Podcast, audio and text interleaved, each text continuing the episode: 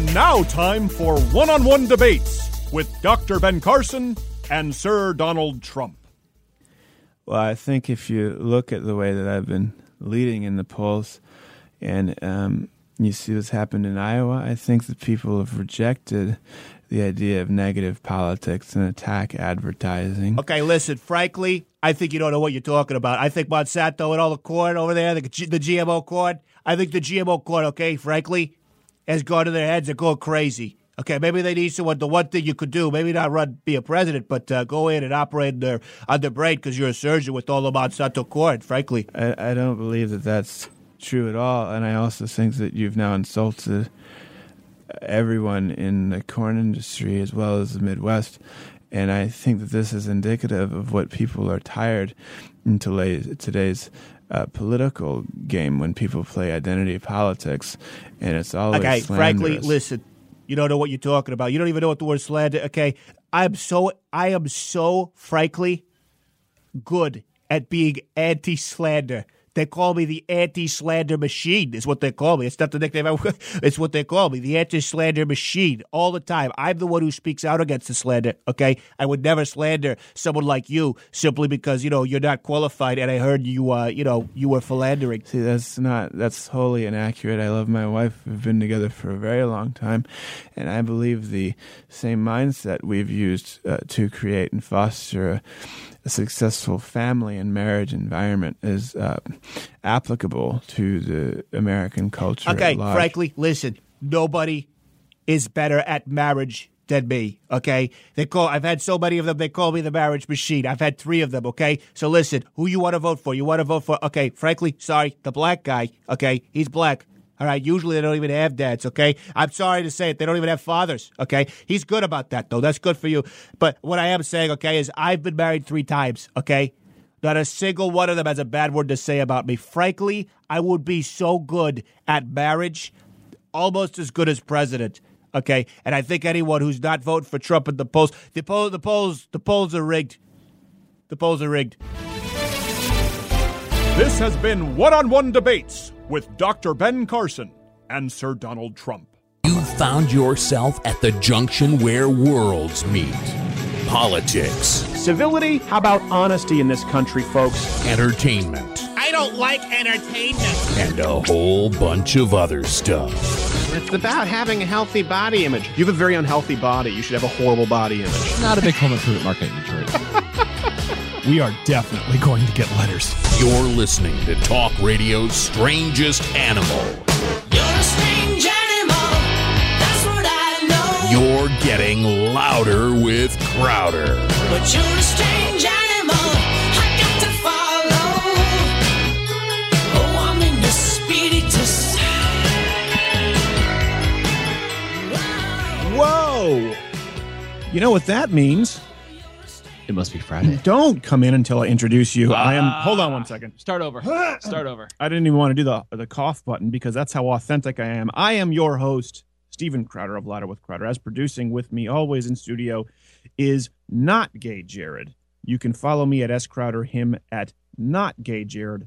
I fulfilled my legal obligations, and you can draw your own conclusions. Big week, big week, Big week. big week, gay Jared. Lots of stuff going on. Lots of stuff going on. News, You know what? What would you? life. What would you say? Or that? What do you mean life? You don't have a life. I don't have a life, but I was here. You were here. I was here. working up on this studio, building it up. We got a nice new studio. Hopefully next week we'll be getting live video feed to you at louderwithcrowder.com. And oh my God, we have a new lady of the year. We do. We have a new woman of the year. this is fantastic. Yeah, Big deal. it's a pretty big deal. Pretty big deal. It is. Sorry, that was that was a little bit that was a little bit preset. I had to find it and shift it.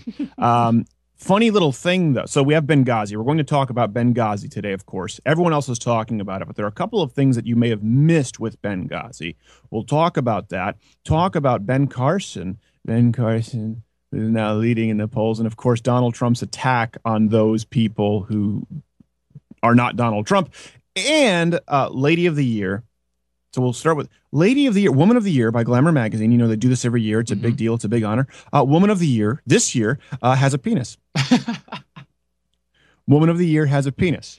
Is that not offensive to women? Is that do, do they does everyone have to pretend they're on board with this? It's Bruce Jenner, by the way. oh really? Yeah, really. It's I never would have Bruce. guessed. it is Bruce, Caitlyn Jenner. You, you know, we'll have to bring up a clip later on. But does his voice not remind you? Do you remember watching like the old Batman cartoons? The Joker. the Joker and the old Batman. It's like it's like a dense. She's always listening. I'm so honored to accept this Woman of the Year. I'll get you, Batman. I'm, I'm, I'm honored to accept this Woman of the Year. Oh, hold on. Let me tuck my bits and pieces here behind my legs. It rubs a lotion on her skin. See?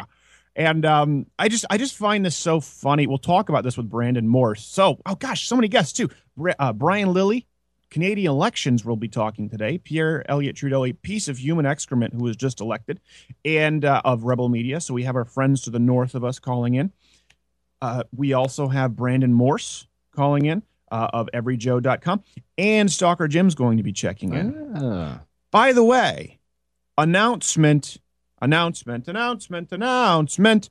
Uh, Louder with Crowder has officially signed with Genesis Networks, and it is now going into syndication starting October 24th.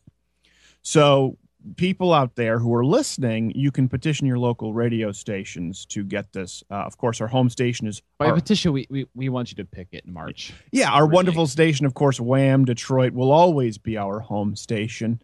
Uh, and uh, Cone Alaska, who runs the program, we're incredibly grateful. But now other stations will be able to get it. And, you know, people approach us about doing a weekly program, sorry, a daily program. And, and we, we said no because the show is a sprint, not a marathon.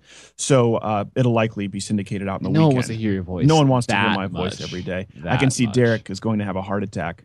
He looks like, oh no, I have to do this. I have to do this. But don't worry, Derek. We're doing all the work, the techno technical work for you. I always love having producers who don't like me. That's where I am at. That's where every That's where I'm at. So Caitlyn Jenner named Woman of the Year. Is it not funny when you're talking about feminism that it's come full circle that it was all about getting women a leg up, all about giving them more opportunities, and the award that they created for themselves, they've now given to a man. I mean, and, What a prank! I- What a prank! I mean, it also, if you looked at like at feminists, if you showed feminists in the 70s who were really fighting for equal whatever, whatever, uh, they would have looked at, at Caitlyn Jenner and Bruce Jenner and said, well, wait, what do you, you're, we're going to give a Woman of the Year award to Bruce Jenner? They wouldn't, they wouldn't have believed it in a second.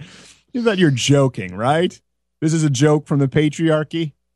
This you, can't, you can't write this stuff any any funnier. Let me read you the story. So, Glamour magazine, Caitlyn Jenner and Reese Witherspoon have been tapped to be the 2015 Glamour Mo- Glamour magazine Women of the Year. A source exclusively tells uh, LouderWithCrowder.com. Uh, actually, it told Gossip.com. Gossip.com, but it's written as Gossip.cop. What's funny is this isn't our typo. It's when we're copying from Glamour magazine. There's a typo. Uh, so the official announcement isn't for another three weeks. An insider says Witherspoon and Jenner have both snagged the Women of the Year titles. In other news, Reese Witherspoon is going to kill herself. Ugh. Oh my gosh. If she didn't make just so many terrible movies, she might have gotten the first place. I you know She just just one. well I, movie. I don't want to talk about this too much because Brandon Morse that's in his wheelhouse. We'll bring him on. So it, it- it is absurd. We've reached the point of absurdity. We've reached the point. You know, Benghazi was happening, and uh, you actually sent this video. We'll, we'll get a clip up here after the break. Jim Jordan Mhm. just lasered in on the questioning with Hillary. Firstly, conservatives, I mean, this was a red meat feast. She's going to walk. People don't like to hear this. Hillary Clinton is going to walk. Okay? They've killed people, the Clintons, and they're going to walk. Now, I know that's a lot. I, allegedly, I need to say allegedly, because someone who I made fun of here on this show plenty of times for political predictions and a guy who likes feet, uh, who may have worked for the Clintons, who may may or not look and sound like the Penguin, sent me an email this week saying I better stop making fun of him, or else. So you know, um, I don't, you know, I don't. Dick Morris. Dick Morris sent me an email saying I better stop making fun of him, or else. I was out say what a dick. Yeah, what, what, what, he, just Dick Morris is just such a. Ah, Anyway, so I literally got an email this week. Well, we don't know if it's from him directly. It seems like it because I've made fun of him quite a bit. because it was because it was signed Dick Morris. It was signed Dick Morris. And uh, he's pretty unhappy with the Clintons. Now, she's going to walk, so we need to understand that. But if you watch the line of questioning, you know, uh, conservatives have done a pretty crappy job of lasering in on a point. What they'll do is they'll try and include everything, throw everything in the kitchen sink at the Clintons and hope it sticks. What is verifiable here is that four men died in Benghazi, right? People died in Benghazi because of a terrorist attack. And Hillary Clinton blamed it on a YouTube video. That is the big thing. You know, one thing that's also very telling to me is, is leftists try and separate this and the email scandal. They go, well, you know, this isn't and then the email. They're all they're they're the same scandal. They're the same scandal. That's what people need to understand.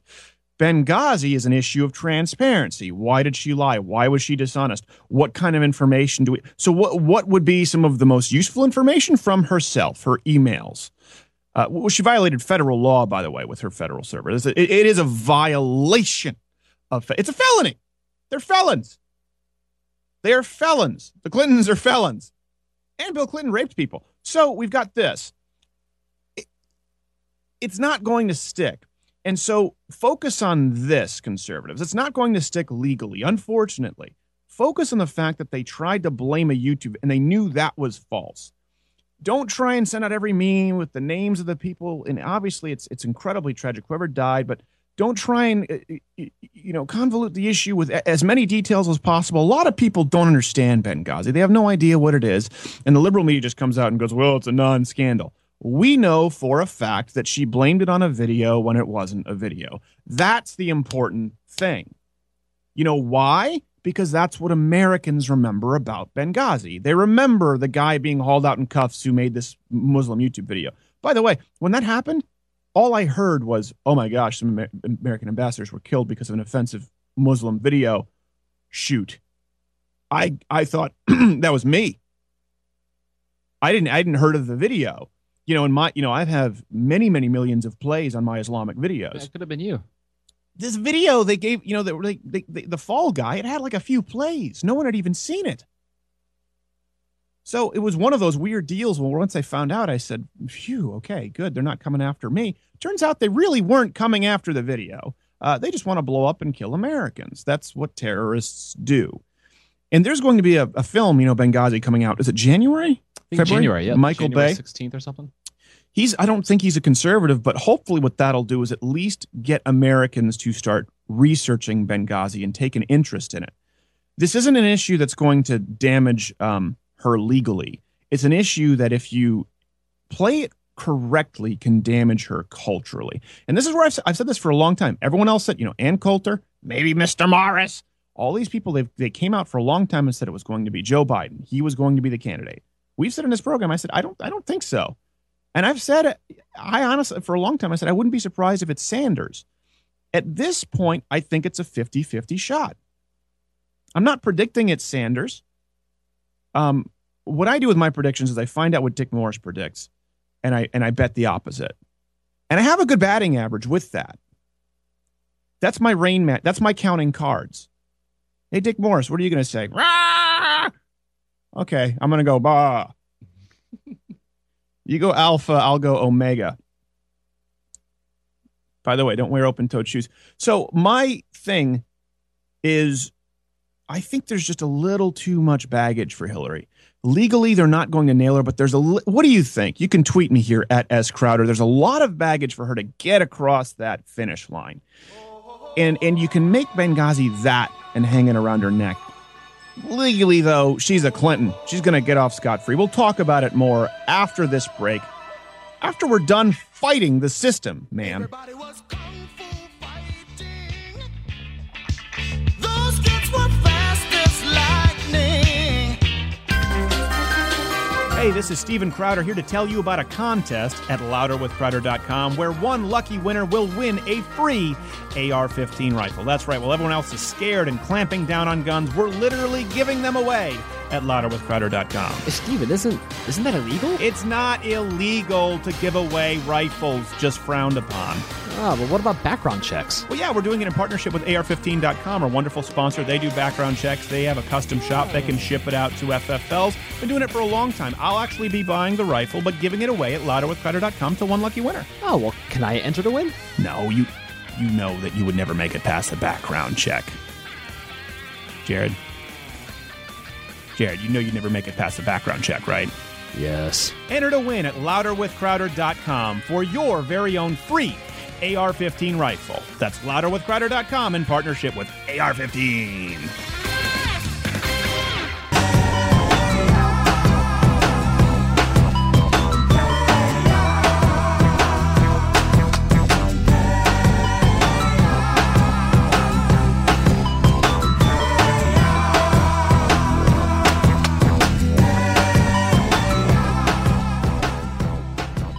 High energy this morning. We are in it. We are on it. We are here for you. You know why? Why, Steven? Because I want to make love to you, baby. Through the microphone. I want to make love to you, baby.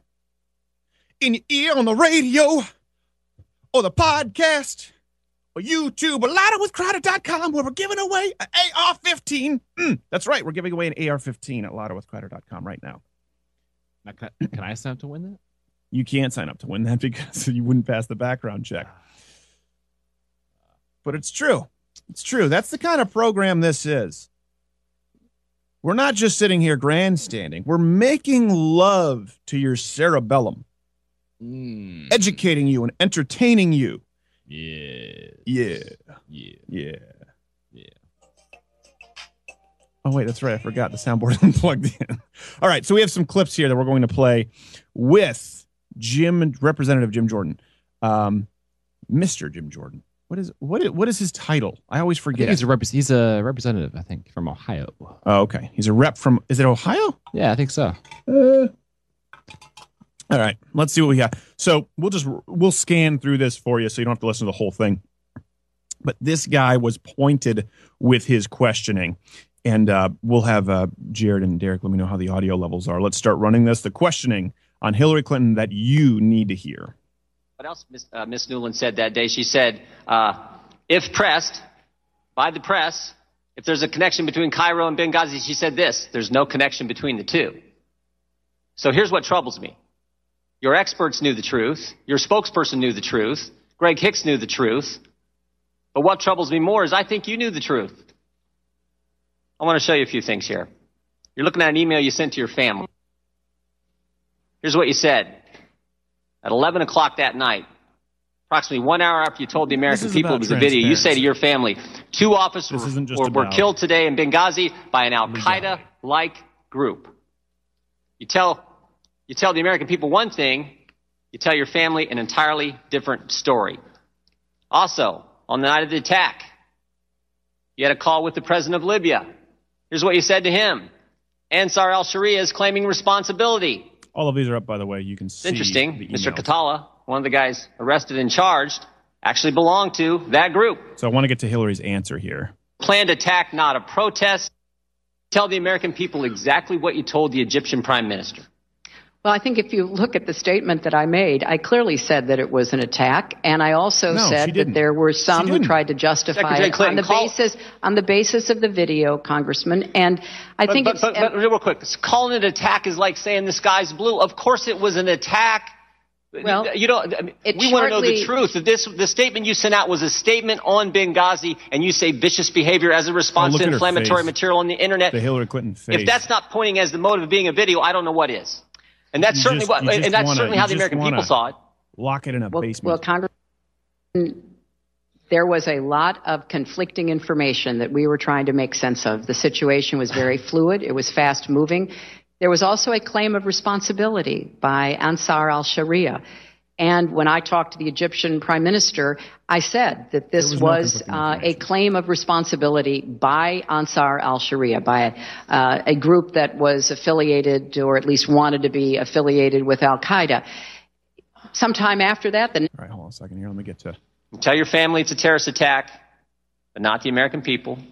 You can tell the president of Libya it's a terrorist attack, but not the American people. And you can tell the Egyptian prime minister it's a terrorist attack, but you can't tell your own people the truth. Madam Secretary, Americans can live with the fact that good people sometimes give their lives for this country. They don't like it. They mourn for those families, they pray for those families, but they can live with it. But what they can't take, what they can't live with, is when their government's not square with them. Mr. Chairman, I yield back. Hillary Clinton looks completely disinterested here, just so you know. Madam Secretary, you're welcome to answer the question if you would laughing. like to. Well, I wrote a whole chapter about this in my book, Hard Oh, okay, Choices. I'm closing. I just can't get to the plugging. Her constant plugging of her crap. I wrote a chapter about this in my book. There are people who are dead. Well, I write about death in my book. Amazon, 19, 1999. The name 1999. Now, were you writing that before or after your husband was raping interns? Uh, after. It, it it really is. It's it's at the very least, at the very least, for people who argue about transparency, this is pivotal. But something that I find crazy, if you go, it's up at louderwithcrowder.com. She talks about how it was faulty intelligence. It was very fluid. She even at one point, I was trying to find it, where she says this is how in, the intelligence community works. Really? Well, here's why I'm so curious. When George Bush took us into Iraq, right, on intelligence from England, France, most of Europe, the United States, not only our own intelligence, but the international intelligence community that they had weapons of mass destruction, which we found, by the way. When we went for years without finding them, we were told Bush lied. It wasn't, hey, we went in and maybe they managed to hide the weapons, maybe they managed to transport them to Syria like a lot of people thought. It was Bush lied, people died. The Clintons included. They lied about intelligence to send us to war. Well, they didn't lie, and we found WMDs. We found MD. Well, they weren't the right WMDs. Okay, go screw yourself. I don't care. We found WMDs in Iraq. So, what Clinton wants us to believe is that Bush proactively lied uh, to send us to war for whatever to make oil for his, his buddies at Halliburton. I think is a conspiracy. Um, don't I, I- I don't. Oil seems like it should be a lot cheaper if we just took their oil. Seems like we haven't stolen their oil, which I'd be a fan of. Let's just take their oil. You guys fight. You guys decapitate each other. You guys burn each other in cages. And you know what? We're going to take your oil. Bye. See ya. Instead, we don't. We give them their own democracies back and we ask them for nothing more than the land in which to bury the dead. So Hillary Clinton wants us to believe that Bush lied to take us to war, even though we found WMDs. And it was an international intelligence community. It was, it was unilaterally agreed upon that they had WMDs and it was a justified war at that time but she wants us to believe it was faulty fluid intelligence that led to her blaming Benghazi on a video. When at the time she told everyone but the American people that it was a terrorist attack, and she told the American people it was a YouTube video. This is what the left wants you to believe. Conservatives lie to go to war. Hillary Clinton was just misled about destroying emails. She was just misled about telling you that it was a YouTube video and having the guy arrested when she told everyone else it was a terrorist attack. They try and ascribe motive. Brian Lilley, after this break, will talk with you about the Canadian election and why they're screwed.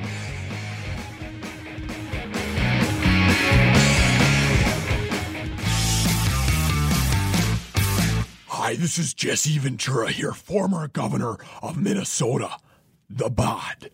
If you listen to the polls this week, you'll see that Ben Carson, the black guy, is pulling ahead of Donald Trump, and Bernie Sanders is losing ground to Hillary Clinton as she goes through her Benghazi committee. People are talking about this all over media simply to take your mind off of the issues that really matter. Bigfoot sightings in the Northwest Territories that are getting closer to industrial populations. Know the facts.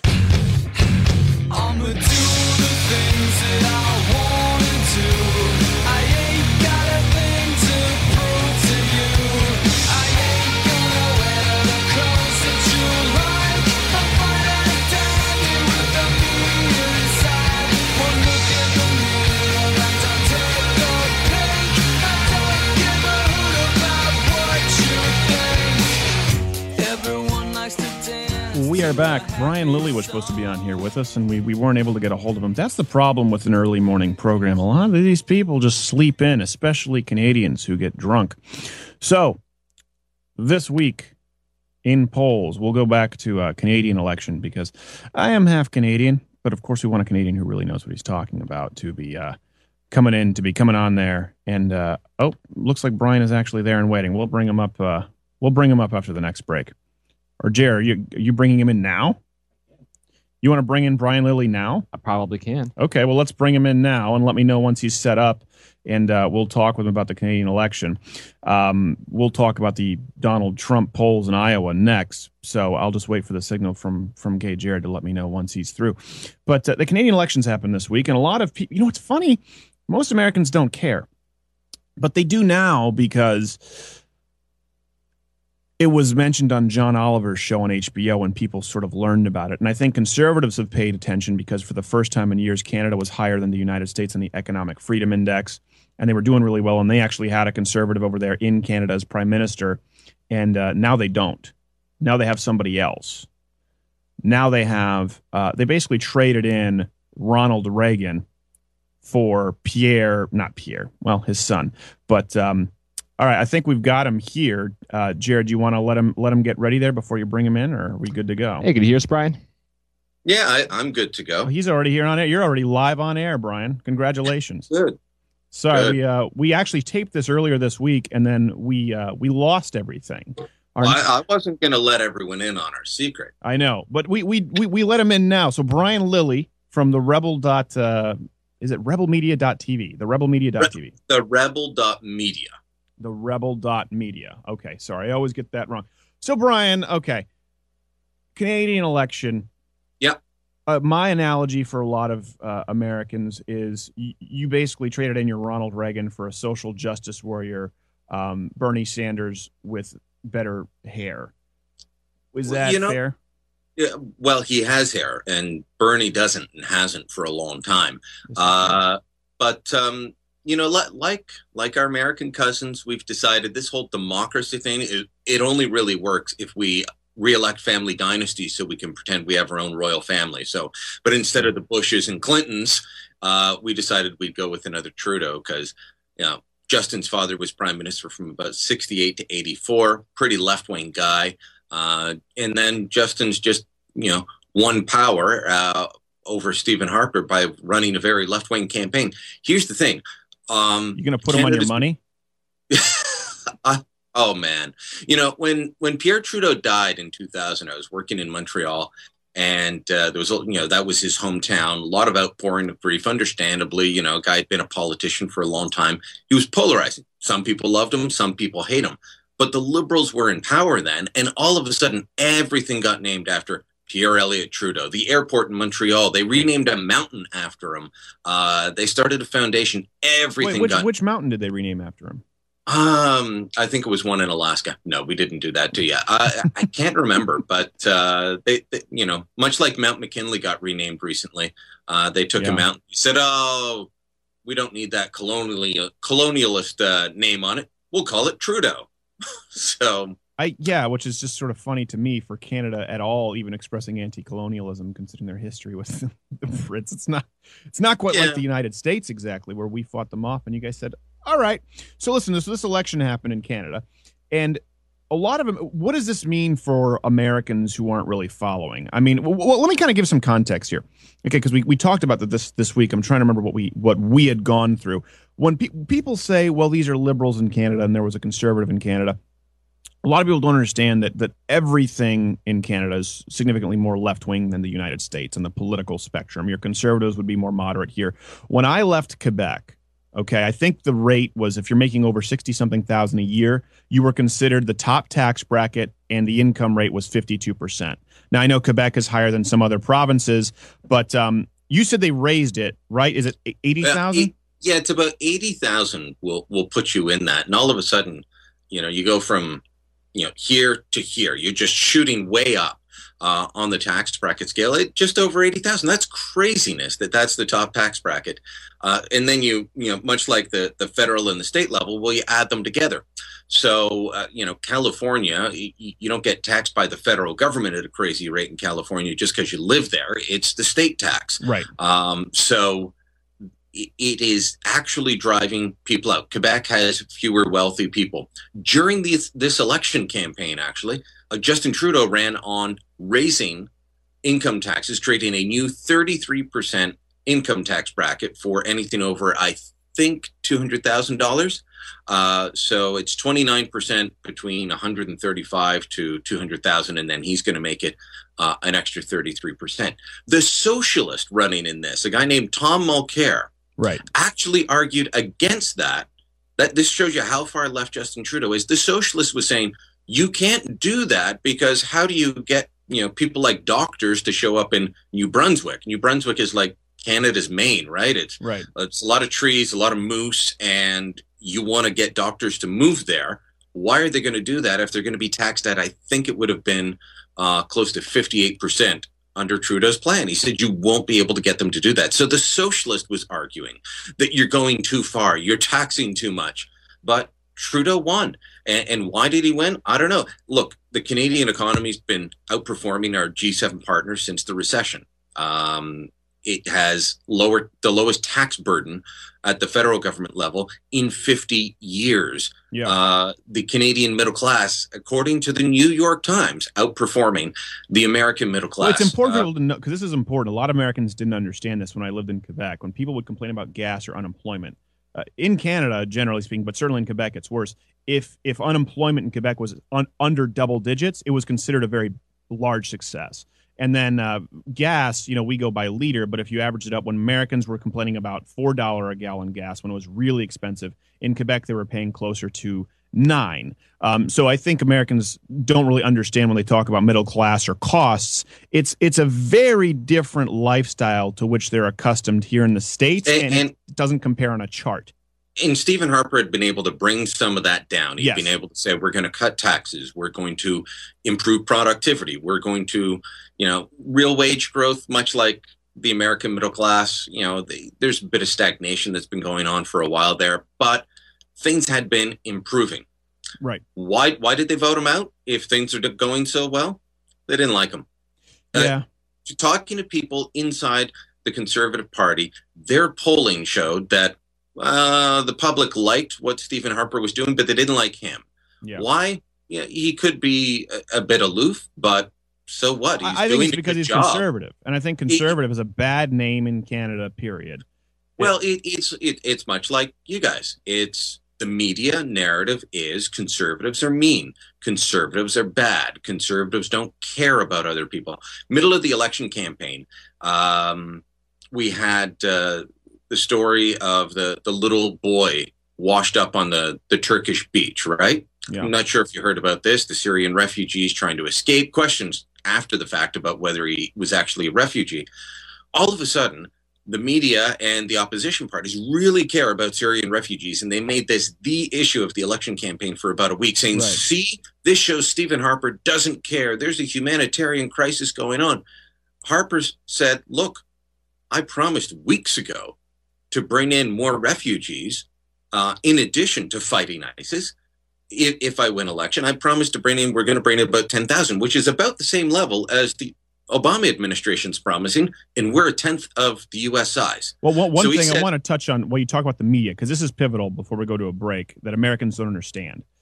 When we talk media in Canada, particularly election coverage, any news media, we're talking about CBC, CBC, sorry, which is in, which is government funded. Now, what I find crazy about this is Trudeau and the NDP. So again, they're they're funded by the government, right? And Stephen Harper Mhm. kind of had that Mitt Romney approach, like, ah, I think we're giving them a little bit too much money. Of course, liberals say we'll give you tri- more he money. tr- He trimmed them less than ten percent. Uh, he trimmed the army more than ten percent while trying to make budget cuts to balance the books. Right, absolutely. But Pierre Elliott Trudeau, the NDP came out what they promised effectively a hundred Um, million dollar signing bonus, and then Trudeau, the guy who won, said, "If I win election, CBC, you'll get another is it hundred and fifty million dollars in funding?"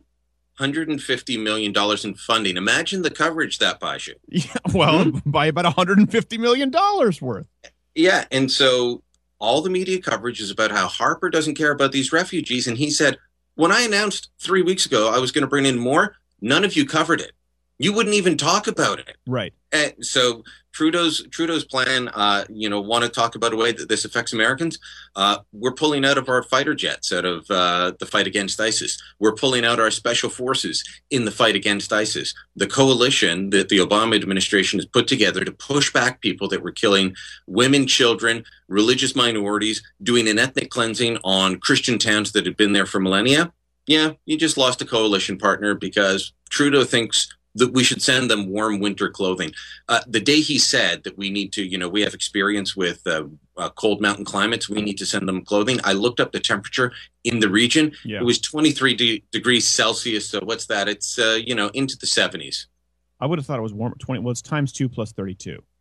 So twenty-three times two, so that's forty-six plus thirty-two. I don't know. So you know You're the right. math. I don't. Yeah, well, I'm not very good at math, but I, I Canada's Celsius is a silly thing. One thing I find really silly about the Canadian uh, measurements is, uh, you know, using the metric system, whereas the system we use, you know, a foot is based on the king's foot. Even though you guys are still affiliated with the royalty, you went metric. It doesn't make any sense to me. We're still measuring by the king's foot, and you Well- went the other way. We, we kept electing French guys. This is true. wanted to be like the cheese eating surrender monkeys, and instead we became the cheese eating surrender monkeys. I think France is going to keep bombing ISIS, but they do it for sport. Yeah, they do it. Well, they do it because they need the target practice. I mean, listen, the French, they need as much practice as they can get with their military. You guys aren't even consistent about it. Brian, how much do you weigh? Um, about 215? Exactly. You're not going to say kilograms. No, I, I don't know my weight in kilograms. I don't know my height in feet. Uh, you know, but hey, I'm a child of the 70s. They switched partway through, and I have to be able to talk to my parents. This is true. Yeah, exactly. when I was in school, we learned, you know, meters and centimeters. And I remember I came to the States and it was screwy. I still spell color with a U. So all kinds of Uh, weird well, stuff. You know, I write for Truth Revolt uh, among various other places, and checking my spelling all the time is, is uh, a, a pretty pretty tedious job. Oh, does does that have that letter? Ah, damn it! Do you put a dash through your sevens? No, Oh, I no. I'm not, I'm not French. Yeah, see, I do. I was taught by my French Canadian mother. That's something that I think Americans don't understand when they go, the corporate media, man, the co- corporate media controls it. I'm going, okay, I understand that. Yeah, there's some there are some downsides to it. The alternative, though, government media. I mean, I mean, just think of PBS controlling radio and television, only entirely government funded, not partly, almost entirely government funded, uh, and that's CBC in Canada.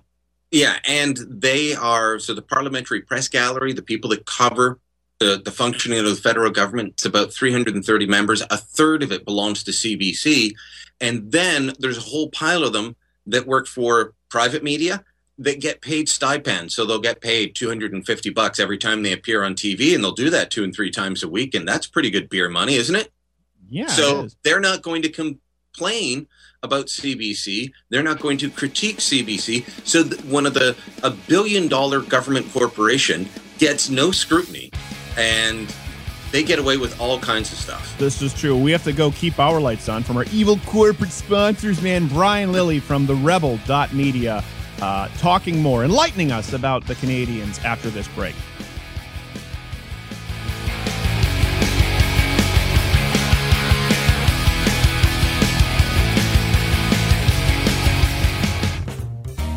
Hey, Lyle. Didn't see you there. What are you doing? Hell, I'm just relaxing and enjoying my 1978 Bordeaux, a fine beverage after a fine game of racquetball at the Wimbledon. There's no more quality establishment than the Wimbledon, you know. That sounds fun. I don't really know a whole lot about wine. That's why I go to simplifiedwine.com or I just call their number. What's that number, Jared? 844 297 Wine. Oh, where'd he come from? His voice aggravates me. I have him chained to a caravan. For simpletons like me who don't know a whole lot about wine, just what I like, it makes it easy. I either get to call, go to the website, talk with a sommelier, list what I like, what I don't like, my budget, and can have it shipped directly to my door or gift wrapped and sent to a friend. It doesn't get any simpler than that. Simplified wine, you say? I prefer more of a barrier to entry. I know you do, Lyle, but you're an elitist bastard. That's why for simpletons like me, I prefer simplifiedwine.com or just calling 844 297 wine.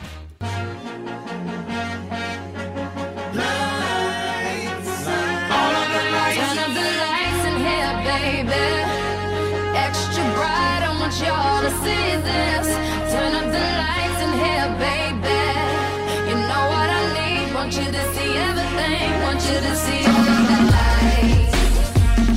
Glad to be back. The lights are on in our cerebellums, in our brains, because we're learning here from, uh, you can't see him, but he's got the lovely sideburns uh, of the Rebel Dot Media up in Canada. Brian Lilley, have you always had those sideburns? Uh, since sometime in the 80s. Okay. Yeah, e- even before, and I'm going to date myself here, even before uh, Jason Priestley, Priestley. and Luke Perry made them famous on 90210. You know, I used to have them longer, and then Fox asked me to shorten them a little bit.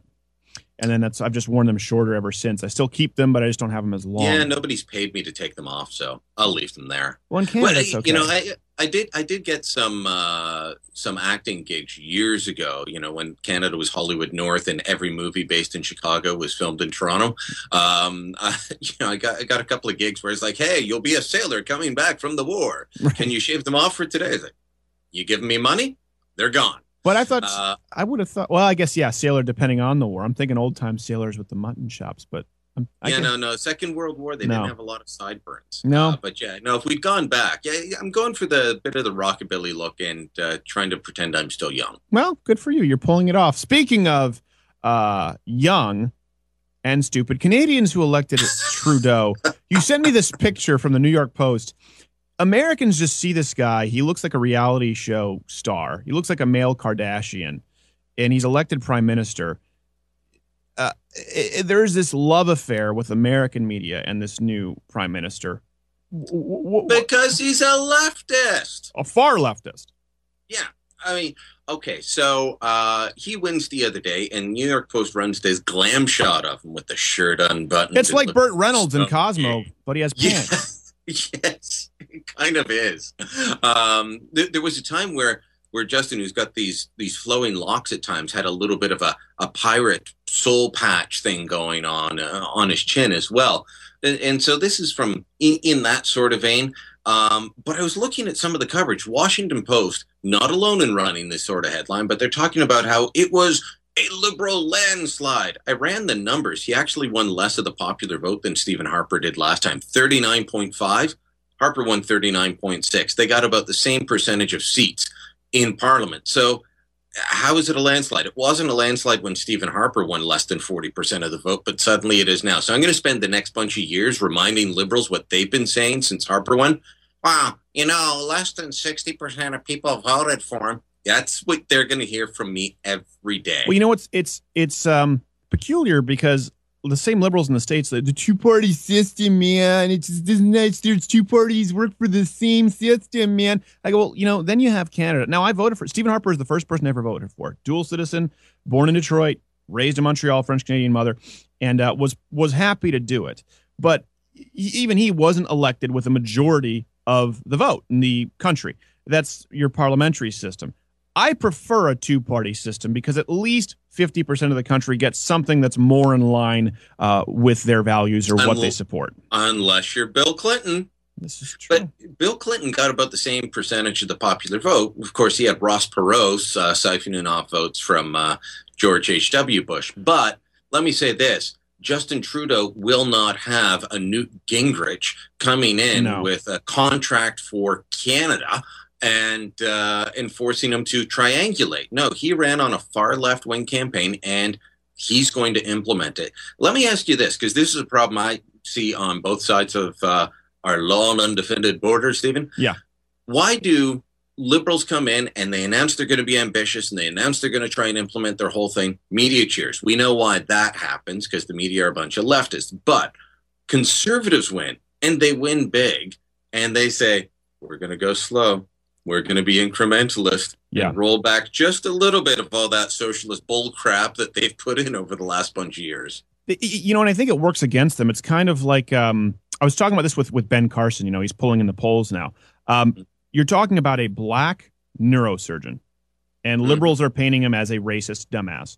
That's their playbook in the United States. You're a race. You're a bigoted moron if you're a Republican. Here's a neurosurgeon. He's not a moron. Here's a black guy. Well, he's just bigoted against Muslim people. So you're right, and I But, think cons- you know, conservative women, yes. yes, ex- yeah, exactly. Um, so what I think it is is it's just their playbook. They have to go to it, and a lot of conservatives are too quick to apologize. They play into it, and I don't know if it's the same thing in Canada, but you have that in the United States with the Romneys and the Ryans of the world war. Well, listen, I'm kind of more moderate, and, and people don't want that. That's why they're I- seen as milk toast, sort of weak leaders now. And and I take the Andrew Breitbart approach. Uh, you want to call me racist? Fine, let's get into it. Yeah, exactly. Well, and I always say, um, I, I, yeah, you could go through my stand up and pick it apart and say there's tons of racist stuff. You got me. Whatever. I mean, well, it's like okay, there's Yeah. tons. Of, anyone can take something You're and doing it's stand-up comedy, right. Exactly. You, you know what? Um, I, I was checking out uh, your social media, and that led me to Jared's social media, and he was tweeting out about Mike Huckabee getting in trouble for racist comments. Uh, he, he trusts, um, I forget which Democrat, as much as he trusts a North Korean chef with his Labrador. And people said, "Oh, look, that's racist." No, they eat dogs over there. Was that you, Gay Jared? Yeah, they do. You Yeah. tweeted that out? Yeah. I don't know why I'm not uh, aware of this. It was during So, the uh, debates. Oh. You know, it's you know, you know, oh, well, how dare you say that people in China eat this stuff or people in North Korea eat this stuff? Well, they do. Yeah. They don't necessarily eat it when they come here because they say, "Oh, that's frowned upon here. Don't do that." Right. And you don't go into. Uh, I've got a giant Chinese grocery store not far from my house. Guess what? You can go online and compare the pictures of what you get in a Chinese grocery in, uh, you know, the middle of mainland China. It's not the same stuff because we're not going to allow some of that stuff to be sold here. Oh, I tell you what, though, in Montreal, Chinatown, that was uh, remember Jer- Jeremy Hotspit? Go to Chinatown, put your stuff in the fridge. It- It's just crying out loud. It smells awful. It's not a. I remember when I moved to New York, New York City, and someone's like, "Have you gone to eat China? uh, Have you gone to eat dumplings in Chinatown yet?" I said, "No." Like, oh, you have to. I said, "No." I have zero interest. I want American sanitized with an A plus rating on the door Chinese restaurant. Chicken balls. Yes, uh, yes. Otherwise, yeah. Hopper's right here, my dog. Um, you know, I have a cousin who served in Vietnam, and Hopper's cousin was served in Vietnam. Brian Lilley, where can people best find you, sir? Uh, the rebel.media is, uh, is where I hang my hat the most. Uh, you can find me in facebook.com slash Brian Lilley or twitter.com slash Brian Lilley. Really easy, L-I-L-L-E-Y. Well, we will check in with you, and uh, you will keep us abreast of Canadian politics. Thanks for coming in, brother. We appreciate you redoing the interview. Louder with Crowder. Stay tuned for more tomfoolery.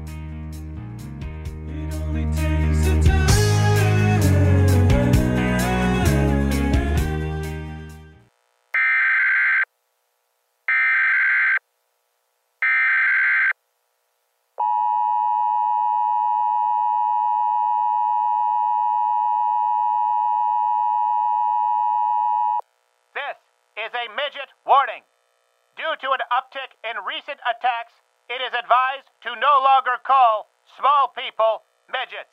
It is offensive, they become violent, irritable, and prefer the term little trooper. This has been a midget warning.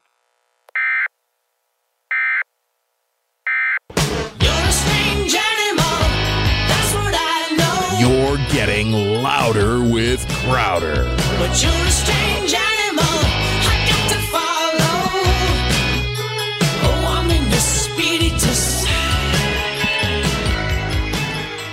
Always glad to be back in the second hour. I am your host, Steven Crowder. You can follow me at S Crowder.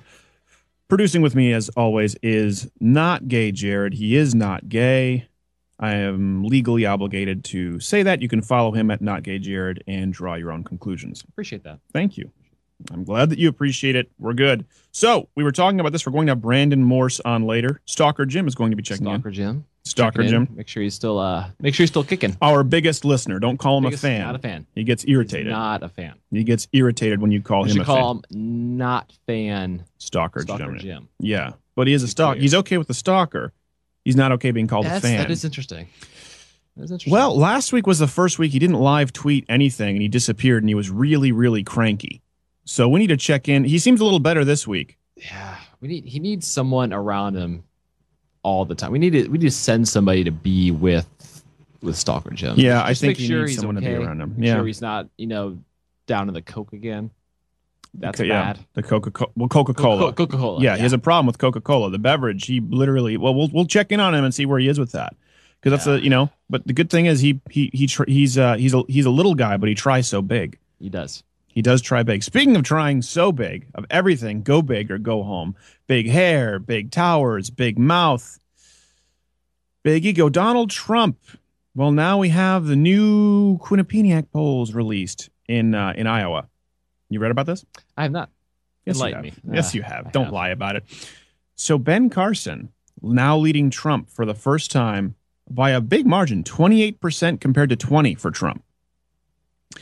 Now, here's the deal. You just he has no more talking points because I think his only talking point has been his lead in the polls for how long now? Yeah, no, I- I'm not- exactly. I'm not sure what he's going to talk about. oh, oh my gosh. You know, Trump woke up and he was just out of his. Picked the wrong week to quit sniffing glue. He went out of his mind when it came to this poll. Exactly. Listen, the polls don't mean a ton now because it, they can go any direction, but they mean a lot when your your entire campaign is listen. Frankly, I'm killing in the polls. Okay, you're a loser. Everyone else is just look at the polls. Don't lie. Okay, the polls. Fox News lies. Okay, CNN lies, but the polls don't lie. Okay, the polls. Frankly, I'm number one in the polls. Now the polls say you're not number one. Well, frankly, what what do you? Okay, here's my question to you, dear listener. What do you think Donald Trump did when this happened with the polls? What do you think he did? You think he said like, uh, you know what? Listen, Ben Carson's a classy guy. Frankly, I'm glad to see him doing well. I hope, I hope uh, America get. You think that's what he said? I'm gonna guess. I'm, I, I'm gonna guess no. I'm just gonna No. throw that out there. Um, no. no, no. He acted like an absolute piece of human excrement. He's just a bad person, Donald Trump. People don't like like listen, you can vote and it doesn't make you a bad person for supporting him, okay? Donald Trump's a bad person. So what he did, and Ben Carson hasn't insulted anybody. He's never you may not like Ben Carson. You you may not be a fan of even if you're a leftist. You've got to admit he's one of the most polite candidates we've ever had. And he's one of the least dirty. He's running one of the least dirty campaigns we've ever seen. He's- He's not attacking anybody. He just doesn't do it. It's not his thing. He's been criticized for not attacking anybody. He didn't go after Trump. Remember when Trump was trying to do his black guy fist bump high five with Ben Carson? Listen, frankly, I'm down. Okay, frankly, the Negroes love me. They love me in the Negro community with the coloreds. They love the they love the Trump. So Ben Carson, this is Donald Trump's tweet the day he finds out he's he's down in Iowa.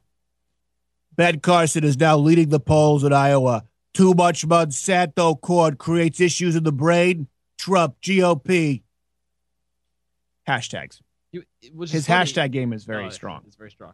Strong with that one. You know, it's funny because he was such a big Carson fan because you know, when he he praised Carson all the time until until he's number two to Carson. Until he's number And two. then, then the cards, yeah, the cards flipped there. Well, you know what he's done here? Ugh. So now he's pissed off everyone who likes Carson, right? Because he, he didn't say like, oh, you have a difference of opinion. You know what I mean? Like maybe you like the guy who hasn't given six figures to Clinton. You know? Oh, you know what? Maybe, maybe logically, listen. Maybe let me. Maybe you're sending me a message that you don't want the guy who wants to tax, who wants to increase taxes. Maybe you're telling me a message you don't like the guy who supported Hillary Clinton. Maybe you're telling me you don't like the guy who voted for Barack Obama and promoted. Maybe that's what you're telling me. Okay. Uh, let me take this and let me take this and grow from this. No, he doesn't learn. He doesn't grow. He just files Chapter 11 and, and steals more stuff. so he's offended everyone who's voted for Ben Carson. He's probably offended a huge portion of people, certainly in Iowa and in the Midwest, and anyone who works in the corn industry, which is a huge industry. You know what I mean? Like, that's the thing. It's always a personal attack and a personal compliment. I've talked about this when people are going, well, he was so nice to uh, Ben before, and he was he was so nice to Kanye West. You know, that again, Kanye West is a stooge, right? But the only compliment to Kanye West wasn't, Oh, you know, he's a great MC. Frankly, I think that uh, uh, uh, my Dog Twisted Fantasy is one of the best hip hop albums. I love the orchestration. I think he's brilliant. No, it was Kanye West been very good to me. I'm not going to say a bad word, okay, about Kanye West. Same with, with Ben Carson. I think Ben Carson's a nice guy, okay? So when the compliment can only be personal, never professional, the insult is always personal as well. The insult is never like, Hey, listen, who's Ben Carson? He's a terrible surgeon. You know, he, he listen. Here's the fact. Here's it's just Ben Carson. You what? You have issues with the brain because you eating corn. Frankly, I would have been the best at the surgery. Frankly, people aren't taking this into consideration. Okay, I would be very good at brain surgery. I would be the best at the surgeries. You know what? I would love to have Donald Trump come into a jujitsu class. People go, "Why?" Well, I, you know, I do Brazilian jiu-jitsu. The reason I talk about combat sports is they're very humbling for the ego, right? We were talking about this this week, where I was in the gym and this guy claimed he was an MMA fighter. And here's a good example: Donald Trump doesn't like to place himself in situations where he can fail eh, observably. We were talking. You're getting started training. People who are following you at Not Gay Jared know that you've added weight to your lifts. You know, you started. You you you had not lifted in a long time. You've added 30, 40 something pounds to your squat. Um, it's something to be proud of. You need to be eating more, of course. But if we go in there, right, and and you're squatting, you know, whatever it is, 135 or whatever you're doing, and I'm going and I'm squatting 315 or whatever it is, 300 something pounds, right? It's a big difference. Mm-hmm. Now, I don't say that to be an insult. It's because I've done it for a long time.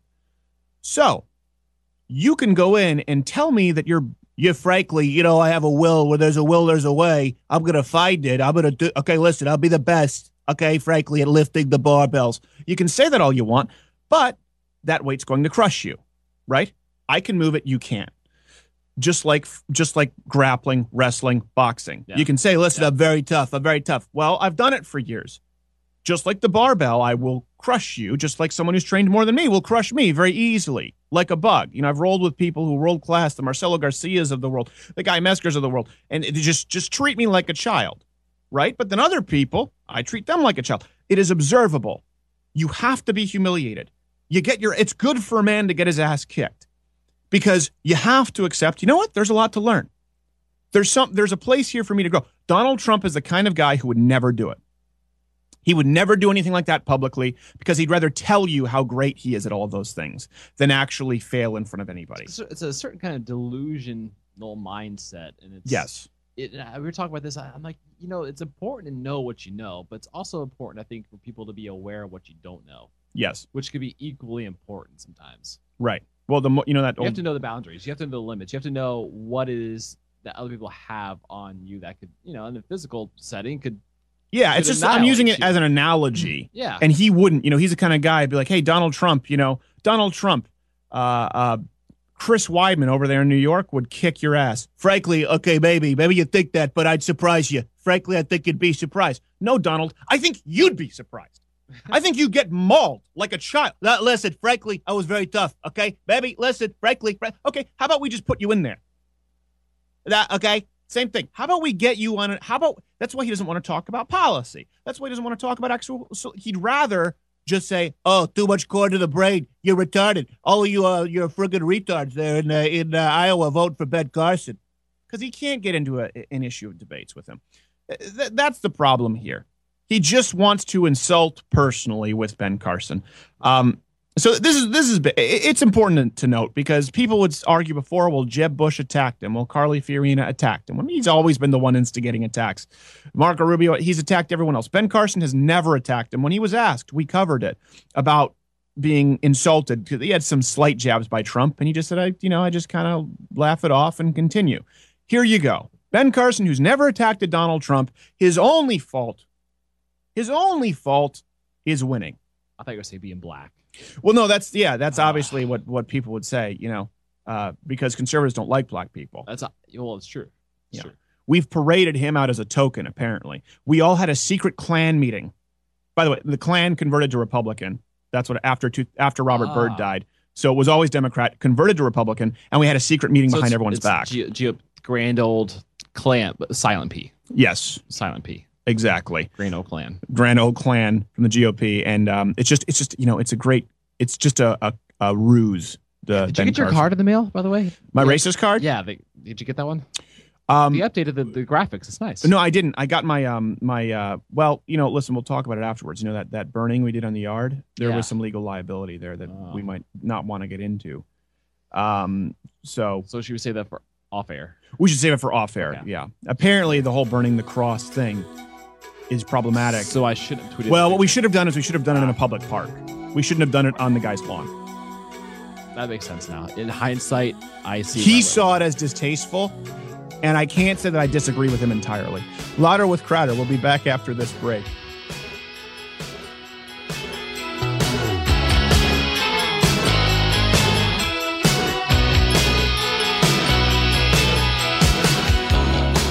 Hey, listener, what are you doing? You're listening to the show, but you're missing so much content at louderwithcrowder.com. Don't worry, I'm not trying to sell you anything, not any gold or self lubricating pocket catheters, just news, videos, and exclusive stuff that you don't hear on terrestrial radio. Again, it's, it's all free. We're not asking you to spend any money. Just visit there, get your news, and get a couple of laughs. If you want to send me money, that's fine. What? I don't even know how, did you get in this room. Cold hard cash. This ad took a bad turn. Hey, louderwithcrowder.com. Don't listen to Fun Dip. It doesn't cost a thing. Louderwithcrowder.com.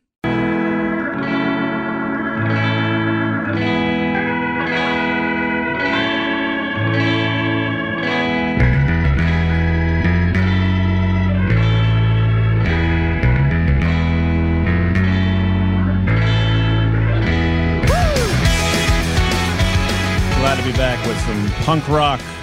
I am your host, louderwithcrowder.com. We're giving away an AR-15 right now. Pretty cool stuff. Pretty cool stuff. Pretty People cool. should go check it out if you want to win a scary black rifle and actually win some range time with me and not gay Jared. Hey, in other news, aside from Donald Trump sucking, um, Ahmed Clockboy. You you guys say the Ahmed. Ahmed? You got to the ah in there. Did I get it wrong? I think you did. I think it's Ahmed. dare you? How dare you? It's offensive. Okay. I'll get it right. Ahmed? Ahmed. Ahmed. Okay. I'm sorry. I just can't use it at my can't say that at my secret racist meetings because then they'll make fun of me. Yeah, you- I've got to say it the American way. America. So Clockboy is moving. Clock Boy, who was invented uh, to the White House. Is Remember he, Great is he American? moving to like Louisiana? Um, no, think think uh, a little bit further east. Florida. It's warm there. There's a lot of um, lots of stuff to do. Kids things. No, no, think a little further east. A little further east. I, I'm not sure how much farther. I mean, Cuba, I think, is technically a little more east. Yeah. but well, I think you could do that now. You probably could. Quit. Yeah, I, need- don't even know. need- Is I need it hint. Qatar? Qatar? Qatar. How do you pronounce it? I don't know. I'm not gonna pretend to know. Qatar. Qatar. Q A T A R. You know, Is I've never like said it out in- loud. Is that like South Carolina? no, it's it's over there where they bomb Christians. Oh, see, that makes more sense now. yeah, it makes more Now sense. Frame it that way. Makes a little bit more little more sense. sense. It's not. It's not Maine. It's not New England. No. Yeah, he's going over there. Clock boy is moving. So he did this. So literally, the timeline is go to school, take a clock out of a suitcase, uh, take it out of a clock, put it in a suitcase. Don't even crazy glue that crap. Just put it in there and walk to school, claim racism, meet with the White House, then move to the Middle East. By the way, he's now going to a school with ties to Hamas. Why is none of this is? It, it's it's all very surprising and shocking, and yet very not surprising or shocking. Well, here's- here's all- the like, It all kind of falls in line with a, with a great plan. Here's this a a movie. The Muhammad family issued this statement. After careful consideration of all the generous offers received, we would like to announce that we have we would like to announce that we have formally accepted a kind offer from Qatar Foundation for Science, Education, and Community Development for Ahmed to join the prestigious QF Young Innovators Program, which reflects the organization's ongoing dedication to empowering young people and fostering a culture of innovation and creativity. You know, when I think of innovation, I generally actually think of Qatar. we better set his clock back 1,300 years.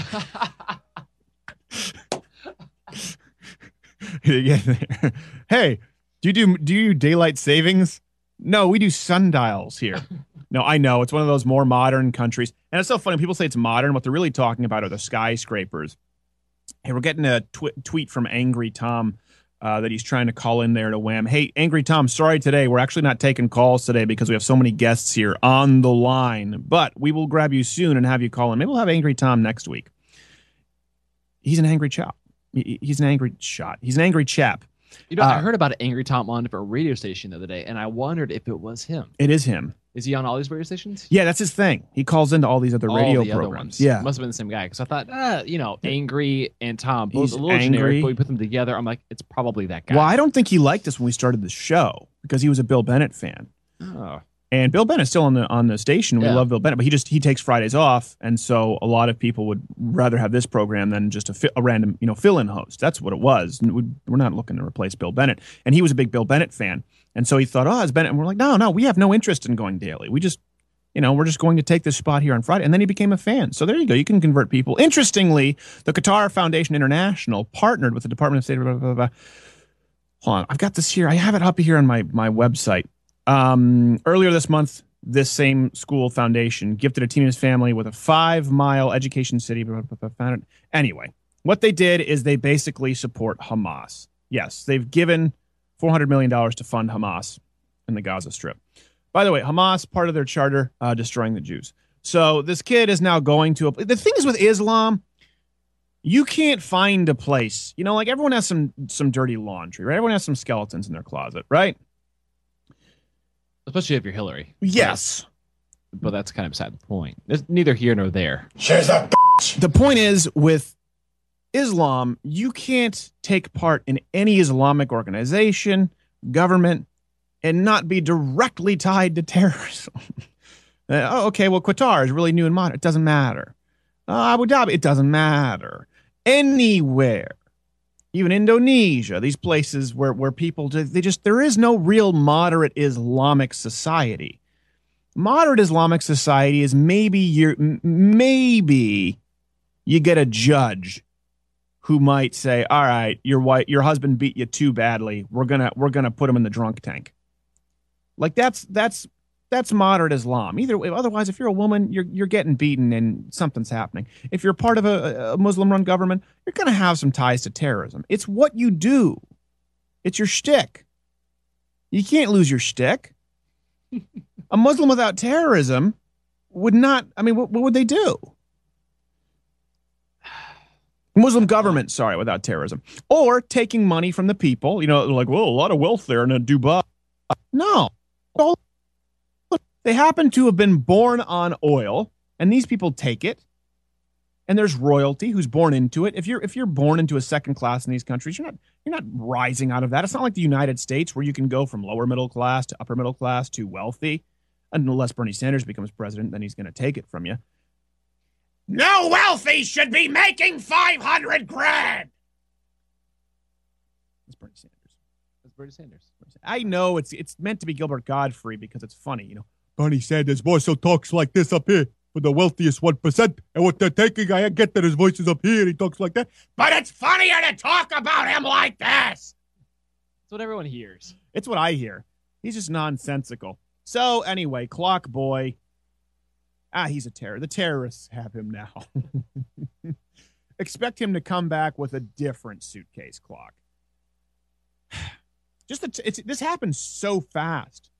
Really escalated. It escalated really, really, really quickly. I, I mean, it was fast. I just. Yes, you are. That's sick. That's a sick thing to do. We'll be back. We'll be back with Stalker Jim. Check in and see how he's doing. We'll take a break from this a little bit, and ho- hopefully he's okay. Hopefully he's better than Clock Boy. Hey, who knows? Maybe Clock Boy's gonna get blown up. That'd be fun. Louder with Crowder. We'll be back.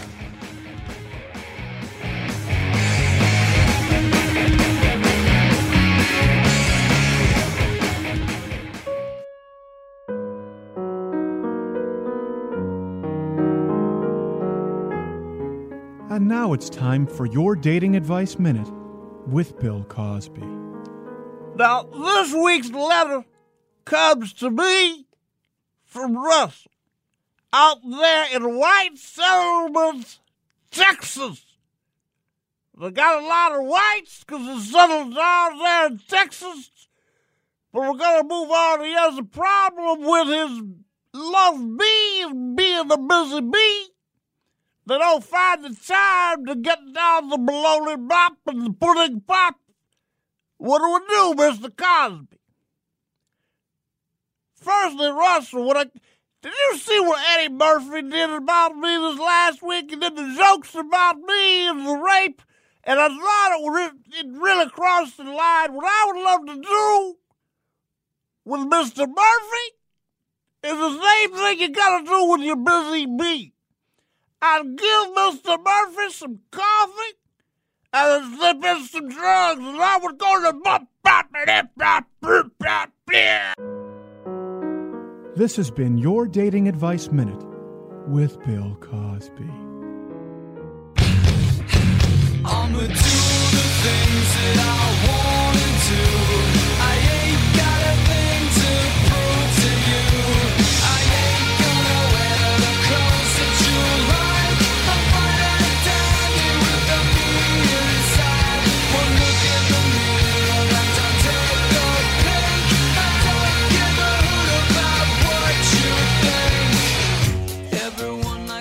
Here we are back dancing, listening to happy songs, and bringing on our most loyal listener. Don't call him a fan because he doesn't like it, but Stalker Jim.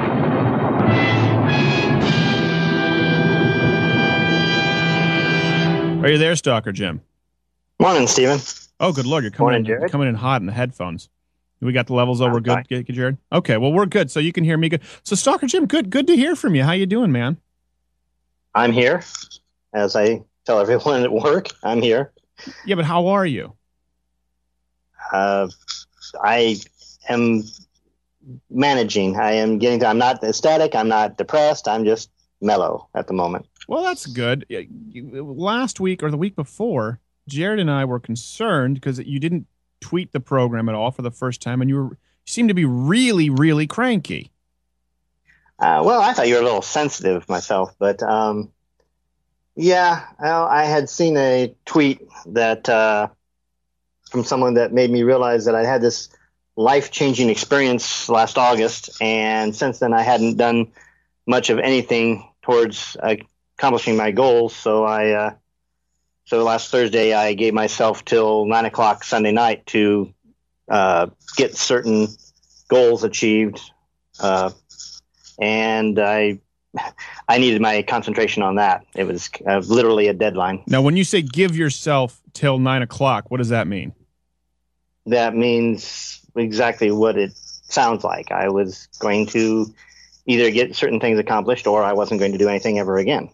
Jim, come on! You can't. Why are you talking like that? Last time we talked about this, you said uh, no, not to be worried about that kind of thing. What, what what's Well, it's like this, and I have said this. I my life's not particularly miserable, but it's not the life I want to live.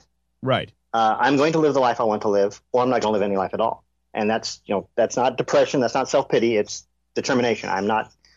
No, it to- is. I'm That's not going to keep. I'm not going to keep plodding on uh, at the job that I've gotten. now. By the way, I got a promotion yesterday. oh, congratulations. Um, well, basically, I'm doing the job I've been doing for a year. It's just now I get a title and a name badge change. You know.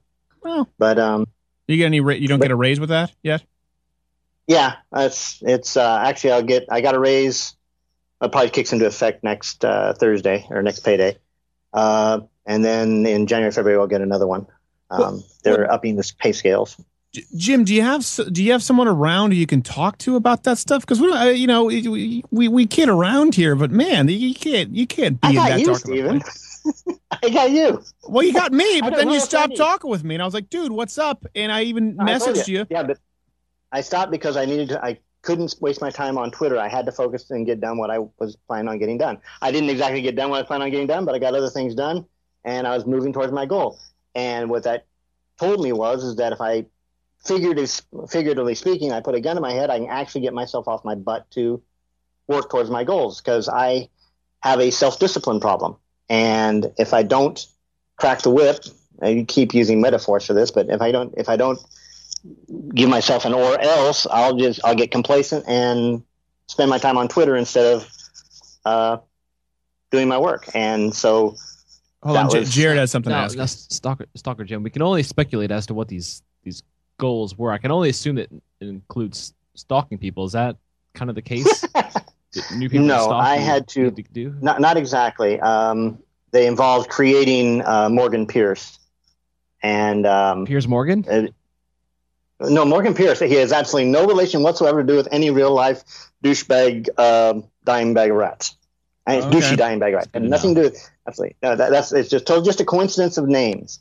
But yeah, he's, uh, I'm working on a video game and he's the, uh, the Morgan Pierce is the antagonist. He's a space pirate. Oh, okay. So have you been well? All right. Firstly, I want to get back. So are you better since you hit your deadline stuff? Are you in a better place? Yeah, I found out, like I said, if I, you know, give myself an ultimatum and if I kick myself in the rear, I can actually accomplish things uh, rather than. Do you have you just, like, seen a keep myself from getting professional? Have you seen a professional at all, like about about medication or something like that? If you're, I mean, because if you're de- Prostitution's illegal in this state. the what? Prostitution's illegal in this Oh, state. come on now! I see what you did there. Stalker, suicidal stalker Jim still has his sense of humor. Uh, have you seen a professional though? Like about no? Why not? I don't need to. Yes, you do. What, what's a professional going to tell me? Well, Uh, listen, don't man, if you're feeling that way, you need to at least get some scans going on, figure out what's going on with your neurotransmitters. They can, they have medication that can help with that. you may It's not. It's not chemical. It's not biochemical. you don't know that. You're not a doctor. You're not uh, Ben it- Carson. this this wasn't induced by depression. I mean, I've lived with depression for a long time, but it wasn't induced by depression. It was uh, okay. You're a Christian, so you believe in God, right? Yeah. I I believe in God. I call myself a shirt tail Christian because I came to it late in life. Okay. Um, this is basically telling me telling God, look, I'm going to put in the effort, but if your plan for me is to keep mopping floors at Walmart, um, that ain't my plan, and I'm not going to go along with it. Now I know that's blasphemous to say, and I already apologized to him for saying it, but I said it anyway, and I stood by it. And that was the thing is, I want my life to change, and Right. that's how determined I was to have it change. Well, okay. When you want your life to change, you mean you want to work somewhere else? Do you want uh, uh you want a promotion to a specific position? I mean, what is it like? You know, what what is it that we could do, or next time you come on, that we could say, okay, here are some positive changes? Because you need to set, like you said, set some goals. But what should we check in on to make sure you know that you're not doing a Well- carradine? since, since Carradine, since I was uh, 18, I wanted to write video games, and something always came along, usually me, that prevented me from uh, completing. I've completed like one uh, since that time, Right. and uh, so I I want to do that for a living. I want to create animations for a living. I want to write. Um, I you know I have lots of story ideas. I and my favorite way of expressing them though is through video games and through animation. And uh, the tools have come so far over the years. I've got so much to learn and um, or relearn. And uh, so it's just you know constant. Whenever I come home, I, I work 11 hours. I come home, I fall asleep. I wake up. I spend the rest of my time till I have to go back to work, uh, trying to learn stuff and and uh, get some. Like I'm working with the Unreal 4 engine right now, game engine. And Okay. I, God, that's Now you're you're in Santa Barbara, right? no. I'm in. I'm at the center of the universe, Oklahoma City. Oh, oh, that's where did I get Santa? Oh, you went to Santa Barbara. I went to Santa Barbara. That's right. That's right. Yeah. Okay, sorry. Yeah, you're in Oklahoma City. That's right. And we made fun of you one time for Oklahoma City, I think, and you didn't like it. Um, Oklahoma. I- Uh, it isn't. it's a, it's a big. ahead. It's a big wrestling. Uh, big wrestling school there in Oklahoma. Oklahoma State. They're unreal. Yeah, I think well, back when I was young, when I was at Iowa State, Iowa State was the only one that could beat them. Yeah. Well, Oklahoma State actually, I think next to you know you've got the Yankees and Oklahoma State's wrestling team is like the second winningest division of sports in sports history. They've won more championships uh, than than I anyone know. else. My sister would know that. I, I didn't know that, but my sister would. She's a big OSU fan. No, that makes sense. Well, Jim, this is this is this is terrible. We're going to bring you on for a light segment, and you're talking about offing yourself in a closet. I mean, this isn't this isn't nice. So, closet. you know, wait, wait, wait, my earpiece came out. well, you know, that's the least of your problems. What's the least of my problems? I, my earpiece came out. Yeah, that's the least of your problems, Jim. Oh. you should see a professional. I want you to see. Will you do that? Will you go see a professional? Will you go see I don't have any vacation. I don't have any vacation time coming up until go February. see him on a Saturday. Eh, I can't afford a trip to Vegas before then. Oh God. Oh, excuse me. It has to be Reno. This is the perfect example. And you know what? You make me feel bad about myself because when I see people, I do. I have a professional I go to. They're like, well, you avoid issues through humor. And, and you're doing it now. You're doing what I do, only you're doing it with something more serious. Uh, it's like I, I'm trying to explain. I knew I wouldn't be able to explain it to you. It was not a matter of, oh, I'm so, I feel so sorry for myself. I'm so depressed. Life's not worth living. Life's worth living. And I've, I've determined, actually, back in 2013, I was chased across town by the El Reno tornadoes. And I don't care what anyone wants to say, they were out to get me. And they nearly did. Okay. And I was laughing at myself because why was I trying so hard to live when every day it was a matter of, you know, I had to convince myself to keep on living at that point. And He was stalked by tornadoes. This is the Yes, I irony. It's so rich, kinda like- it'll give you gout. This is uh this is And- this is your bat experience. Well, that convinced me that yeah, I want to live. I just don't want to live this life. And the other thing is, uh, October's over, always a rough a month for me anyway. My mom died on Halloween four years ago, so Oh, I'm sorry. so yeah. So I'm always that that always emphasizes the depression and stuff anyway. So there's a lot of guilt and stuff associated with that. So Did it happen no, on I didn't Halloween? offer. Uh, well, she died on Halloween. Uh, May, uh, October 29th, she had a uh, blood clot in her heart, and they didn't get her to the hospital in time, so she was brain damaged, and she died on Halloween morning, 307. Stalker Jim's mom passed away on Halloween night. That is Yeah. That's and she's Irish, so she might have turned into a banshee. That's scary, man. That's scary stuff. That really is scary stuff. You know, my well, we had both of my mom lost both relatives around Christmas, and I will tell you this. You know, my mom was really depressed about that, but she made the decision that Christmas was so important in our family that she wasn't going to let it ruin for her. And actually, she's gone full bore now, where before Thanksgiving, she has the Christmas trees up, she has the decorations up, and she makes it the warmest, most Christmassy house. And she has gone full bore on the other side of it and has turned it into a time of. So maybe you just need to have like a crazy Halloween party, bobbing for apples, uh, you know, hocus pocus. My dad died near uh, Christmas uh, in 2000. And for years, we didn't celebrate Christmas because it was just, you know, memories and- were too strong, something like that. Uh, last year, I, and I've already got it up again this year, I've got a little tree on my Christmas table with a little village. I've, and I decided I'm going to get little decorations each year and expand on that. So, like I said, it's when, I- it's when the tornadoes chased me, I realized that it wasn't that I didn't want to live. It's that I didn't want to live the life I had. And that's, that puts it up to me to make the life I want to live. And the problem I have, I realize I have two problems. One, I more than two, but go. well, two two essential problems of uh, in terms of achieving my goals. I have uh, no self discipline, and I procrastinate. You know what? Um, you know what? Here's what you need to do because you always give me crap on Twitter when I talk about lifting. You're like, I have no interest in that. I have no interest in this. that would help with your self discipline because Jared, Gay Jared will tell you he was a he, he wasn't a self starter, and we sometimes I got to crack the whip. You know, I fire him a few times a week, but he's gotten better about it, and and training does that because if you get into the physical discipline, mentally it does help just to have something to do and and to have a routine that you should do that, Jim. Steven, I laid brick for 27 years, including lifting a couple hundred. Uh, It's not the same thing. block each day, about 45 pounds each. Um, it's the same sweat. It's not the same thing. I'm talking about setting a time where you go in and you're you have a log. So you're measuring. So you go, oh, I squatted 200 pounds last week. I squatted 210 this week. So you see measurable progress. And you know what that is? That's what we call a violation of expectations. I'm going to give you a little bit of schooling here, Jim, on how you're, because you may think there's no issue, but there is an issue. You probably have a dopamine deficiency. And what you need to do is violate expectations. In other words, when you have goals and you exceed them, that's where you get that feel good dopamine neurotransmitter. And so you get that every single time you go into the gym and you're exceeding what you set as your goal. And it's a way to do it every single week. And that's why uh, Teddy Roosevelt was so big on it, called it the strenuous life.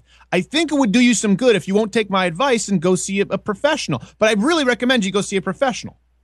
So you think uh, once a week, uh, going to the gym once a week, and you're really big on squats. I don't know why, but you're really big on squats.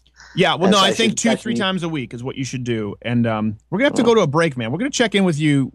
Let's check in with you. I don't if, it's not next week, the week after, but we can tweet about Okay. it. And I'll, starting strength by Mark Rippetoe is what you should read. Stalker Jim, keep your chin up and don't do anything you're gonna regret. All right, we're checking in with you. He is. He's. he's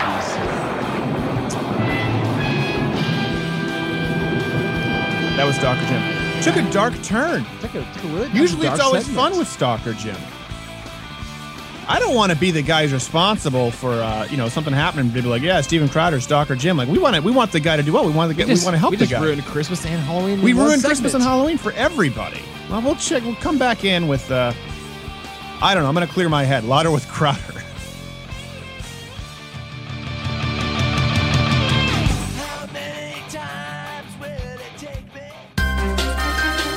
Hey, this is Steven Crowder here to tell you about a contest at louderwithcrowder.com where one lucky winner will win a free AR 15 rifle. That's right, while everyone else is scared and clamping down on guns, we're literally giving them away at louderwithcrowder.com. Steven, isn't isn't that illegal? It's not illegal to give away rifles, just frowned upon.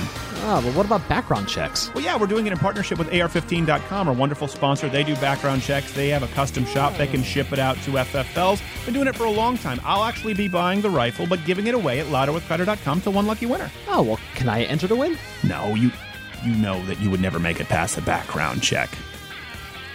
Jared. Jared, you know you'd never make it past the background check, right?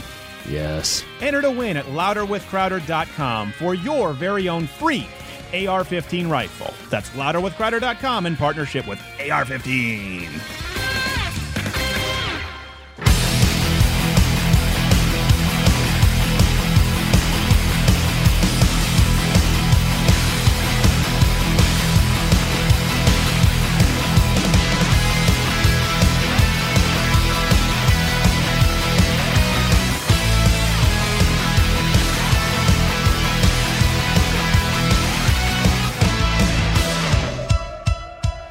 Partying in the studio. I am your host, Steven Crowder, louderwithcrowder.com to get all the info and the tidbits that you don't get here on the program. See, that's called letting a little bit of, you're drawing it out.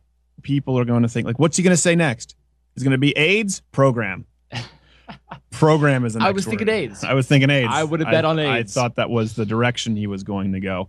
Um, so, you know, it's it's uh, we've got something here that. Um, oh wait, breaking. Yeah, wait, it's breaking news. We go to that. No, I don't. Oh, we do.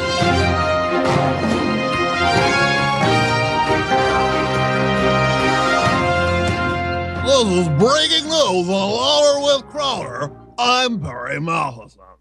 This week, while the Benghazi committee was going on with Hillary Clinton, a story lost under the radar that Bernie Sanders' papers regarding rape fantasy, which he wrote several decades ago, surfaced when the subject spoke out and, in fact, alleges actual rape. We'll keep you abreast as the story develops of Bernie Sanders' rape. I didn't know that. That's terrible. That's terrible. Did he just say Bernie Sanders raped somebody? I think that's what he. Uh, That's not. implied, perhaps. It's alleged. I think this. We need to check this. Well, there's no way. Perry Yeah, there's no way we're making that claim.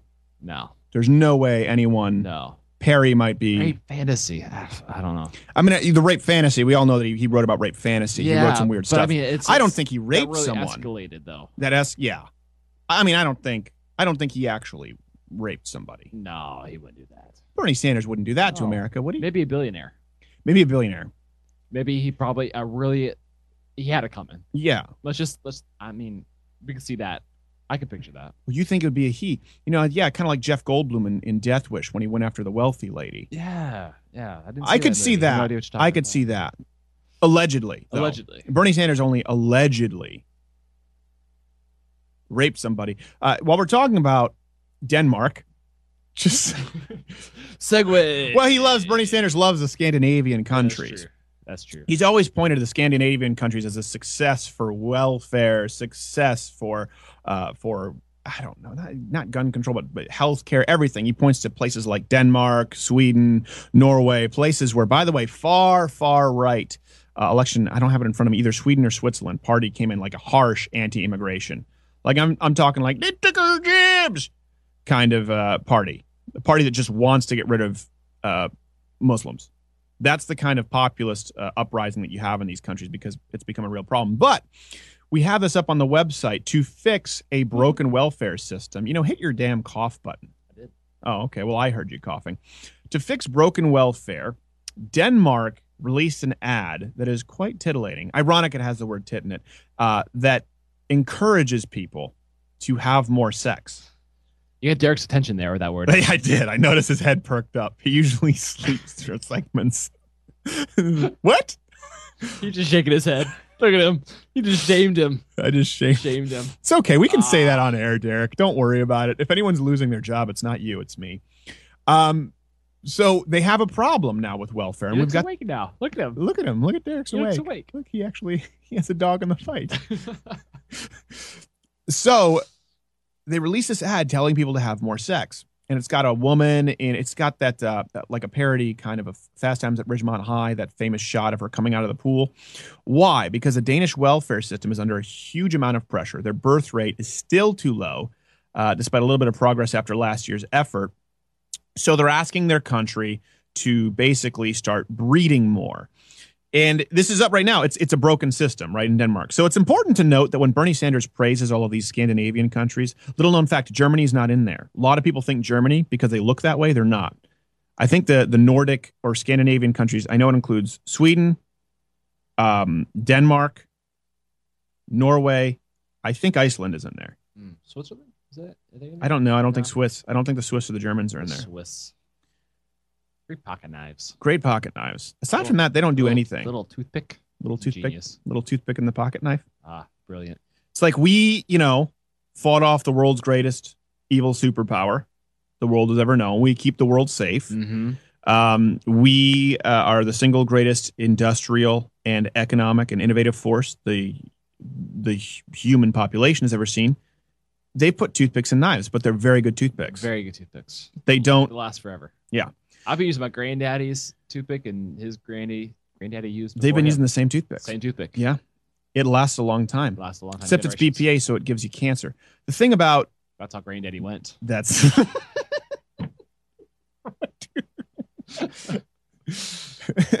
from a Swiss Army knife toothpick.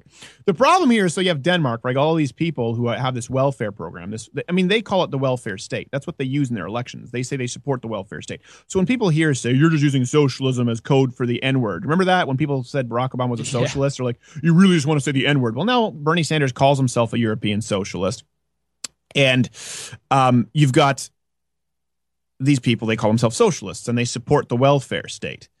Well, the problem is now they're saying, "Well, I want my welfare. I want what I, I want what's in the system," and the government's ha- I want nothing and like it. that there's nothing left. there's absolutely nothing left, Uh, and it's the same thing with Social Security in the United States. People don't understand. You know, it kicked in at 65. Average life expectancy was 67. We had the baby boom generation. We had more workers per retiree. Now we have more retirees per workers. You just consistently have to add more people through a birth rate, or you have to change the, price. The price is wrong, bitch. You have to change the price tag. And that's what's happening in Denmark. So when Bernie Sanders praises these Scandinavian countries, he's praising them about six, seven years ago. He's not praising the reality of where they are now. So do the research if you're thinking Bernie Sanders has good ideas and you're thinking that these countries have done really well.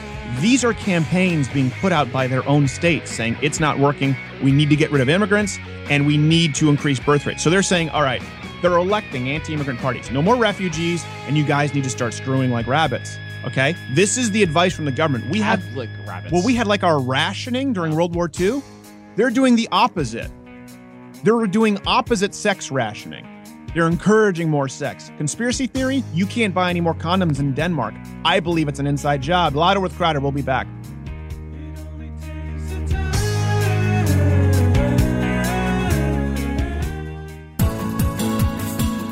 And now, time for gentle insults with Dr. Ben Carson. As you've seen this week in the polls in uh, Iowa, the campaign has pulled ahead, and I feel pretty confident that there's no need for us to uh, engage in mudslinging. And uh, Donald Trump has, of course, been very cross and insulted me and the people of Iowa after this poll has come out. And I would uh, kindly request to Donald Trump, I respect the man, that uh, he needn't get so upset about the fact that he's he's now dragging behind in eight points that um, what effectively amounts to this political sexual accostation can be gentle uh, if he self lubricates. This has been Gentle Insults with Dr. Ben Carson.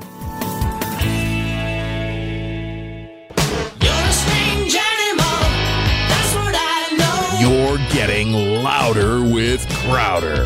But you're a strange animal. I got to follow.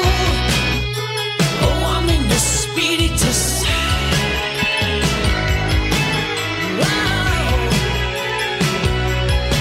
Oh, you're a strange animal. That's what I Moore's coming up soon. Not right now, but soon. Soon. Frankly, he's coming out soon, okay? All that corn is best with his braid because he's not a Trump fan. Oh, I just, you know, I would never, I would never, I, I would never shoot anybody. So Sterling Heights, Michigan, they've decided to put up, they wanted to put up a mosque. Here's another story for you. For those of you who missed it, of course, our wonderful home station, Wham, Detroit, Ann Arbor, Southeast Michigan, all the way out to Lansing, but not entirely through Lansing because your city sucks. Lansing is such a piece of crap town. It's pretty bad. Oh, it's so through- bad. Through there the other day, and it was it was rough. You do, yeah, you're you don't go to Lansing, Well- you're sent to Lansing. Yeah, well, exactly. I was doing the little roundabout around Lansing, and then there was a detour that set me right through the heart of Lansing. I had to make like an S curve, like through Lansing. It was terrible. I thought I was going to die. Oh, you know, what? this is actually before we get into this, uh, Stalker Jim just asked me if Trump comes on the show, would I do my impression? Absolutely. Now, Donald Trump is aware of the show. We reached out directly to his people, and I don't think that he'll be coming on the program. This is what I will say.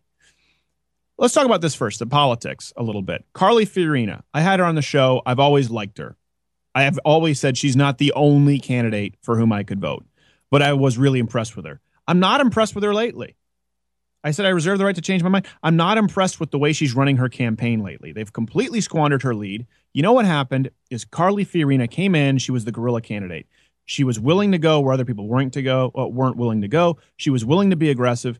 She was willing to, um, you know, just be a little, run a little bit of an alternative campaign, an aggressive ground game. She gained all this traction. And my guess, I can't say this for sure. My guess is once she gained some traction, they always think, now we have the money. Let's bring on the real campaign managers. And they bring on the same recycled old campaign managers who managed other people, whether it's Romney, whether it's John McCain, whether it's George Bush. And then they lose what brought, they don't dance with the one that brought them. And I think that's what Carly Fiorina is doing. Really disappointed in her. Really disappointed. You don't hear, you don't hear anything. We don't hear anything from her. You know why? Because she's playing it nice now, playing it safe. This is what they tell you. It's it's kind of like a boxer, right? And they go, "Listen, you're in the lead. Just ride out the rounds." She's not in that point. She still needs to be swinging, swinging, swinging hard, and she's not. So I, I see her. I see her fading away now. I thought, you know, if she if she'd have kept doing what she was doing, I really do think she could have had a good chance at the nomination, but not now. So if if if if What do you uh, expect to hear from her in the? Uh, I mean, I think the next debates are next week. You think? think I think she'll do well, but I think now there's going to be a lot of attacks on her on the Planned Parenthood thing.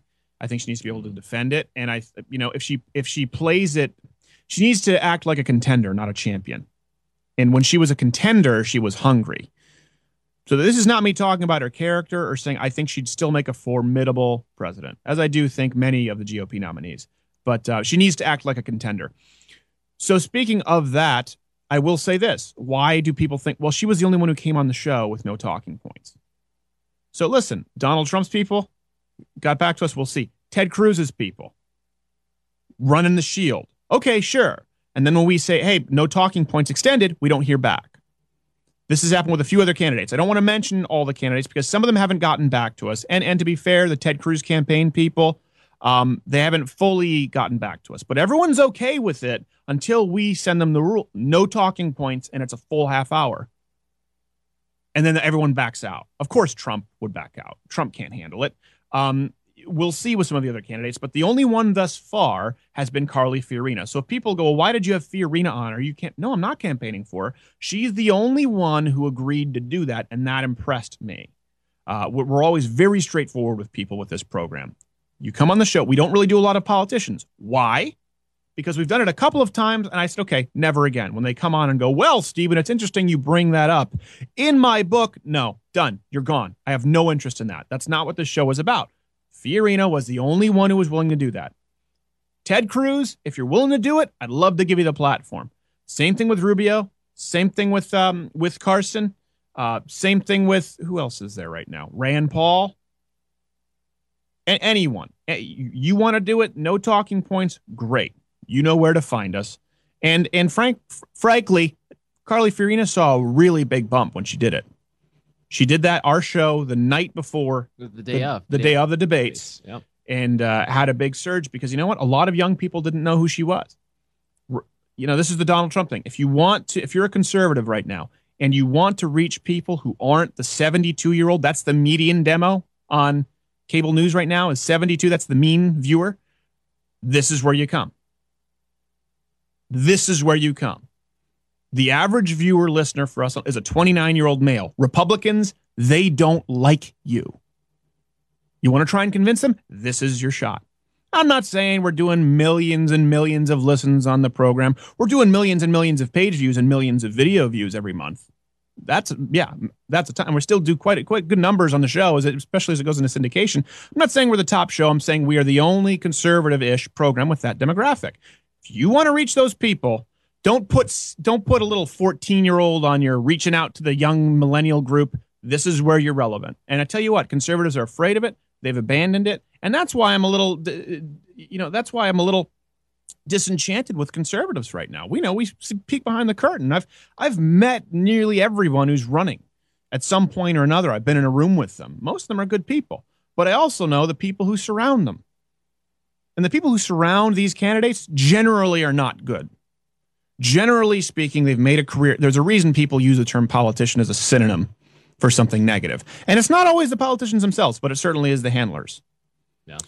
Um, so anyway, we'll, we'll see what happens. But yeah, you know, we were really disappointed. Actually, Ted Cruz was supposed to be coming on this week, and then uh, they said, "Yep," tentatively, and then we didn't hear back. So hopefully, we'll hear from him next week. I like Ted Cruz. This is not designed to pressure. He has no obligation whatsoever. But if you're going to be a conservative, if you're going to be a Republican, your people should be accountable. Your people shouldn't tentatively book things and then disappear when they hear rules they don't like. Mm-hmm. Just tell us, Mm-hmm. no talking points, unedited. We're not comfortable with it. Fair? I think that's fair. What were you going to say, Gudrun? Well, I mean, we just we threw this up as a big problem we had this week, and I think we don't want it to overshadow our littler problem this week. That being, we've had a really hard time tracking down a midget this week. Yeah, we were trying to find a, We've had a really tough. a midget for uh, a video we're doing It's a this big week. problem. And it's real. There's a site. Was it rentadwarf.com? It rent rentamidget.com, I think it was. No, I think it's Rent a Dwarf. Rent a dwarf. Apparently, dwarf is less offensive. Well, I think dwarf is really what you're looking for because you want those those characteristics. Well, here's the thing: midget is offensive now. Dwarf isn't, right? I argue that's that's that's entirely inappropriate. Here's why: midget was created for them, right? Mm-hmm. Dwarf was created for mystical creatures with, beards. Yeah, with beards. Yeah. they still use it in like Lord of the Rings, Harry Potter. They're dwarves. Well, we we put it out on Twitter this week, and I I still agree that probably the best term is is little trooper. Little I think that's probably the most politically correct what we returned. I don't know. You said we we would have a hard time finding a said little trooper this week because because we needed to find someone who was you know the chances of finding a dwarf a midget little trooper who was conservative who was yeah, it's very hard. who's very you know who was in on being made fun of who was down with the No, not being made fun of, making fun of Hillary Clinton. Hillary Clinton. I think, but I think uh, I boiled down. Well, I have a need- theory. All you need is you don't need a, a conservative dwarf. You don't need one who's down. You need one dwarf who believes in capitalism. I have a theory. That's all you need. Did you know that there's midget money for college? I do now. It, there's a grant. I do now. There are all kinds of social programs for midgets, Little little troopers. little troopers. if you check yourself, check, your height, check your height privilege. no, it's true. It's true. There's like if you're under five foot, you get the money. But I know someone who's under five foot, and you would never even consider them a dwarf, little person, midget, whatever, because it just it's just a short person, just looks like you know looks like you but short. um, so I just I, so I have a theory that like many minority groups, midgets are on the the Democrat plantation, and they feel as though Democrats will give them more stuff More stuff. and I, I think it's an important voting base. It's a small voting base, but it's an Ah. important voting base. I don't know. We I was just shocked we didn't get any. I mean, they should be chomping at the bit for this opportunity. This is a big deal. Yeah, This is a paid gig. I mean, we don't want them to bite off more than they can chew. No, we we don't want to shortchange them. No, we don't want to short. Want to. There's no this, and this is what we want to pay. days wait. Yes, we want to pay. If you, you tweet me at S Crowder, if you want to do this, we are looking to pay. We're not looking to embarrass anyone. We're not trying to cut you down to size. but but a but a little trooper would really really make this video. a little trooper would um a little trooper would be pretty pretty pretty pretty pretty good.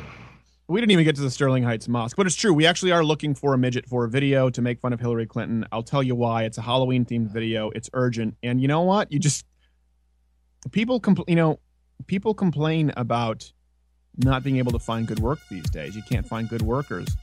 And a lot of that is illegal immigrants but a lot of people don't factor into the equation the large midget contingency. They just they simply don't have the work ethic that midgets used to have. You give them free college. Well, if you put two of them together and put like a big coat, maybe like little rascals. we'll be back. Brandon brandon dick morse after this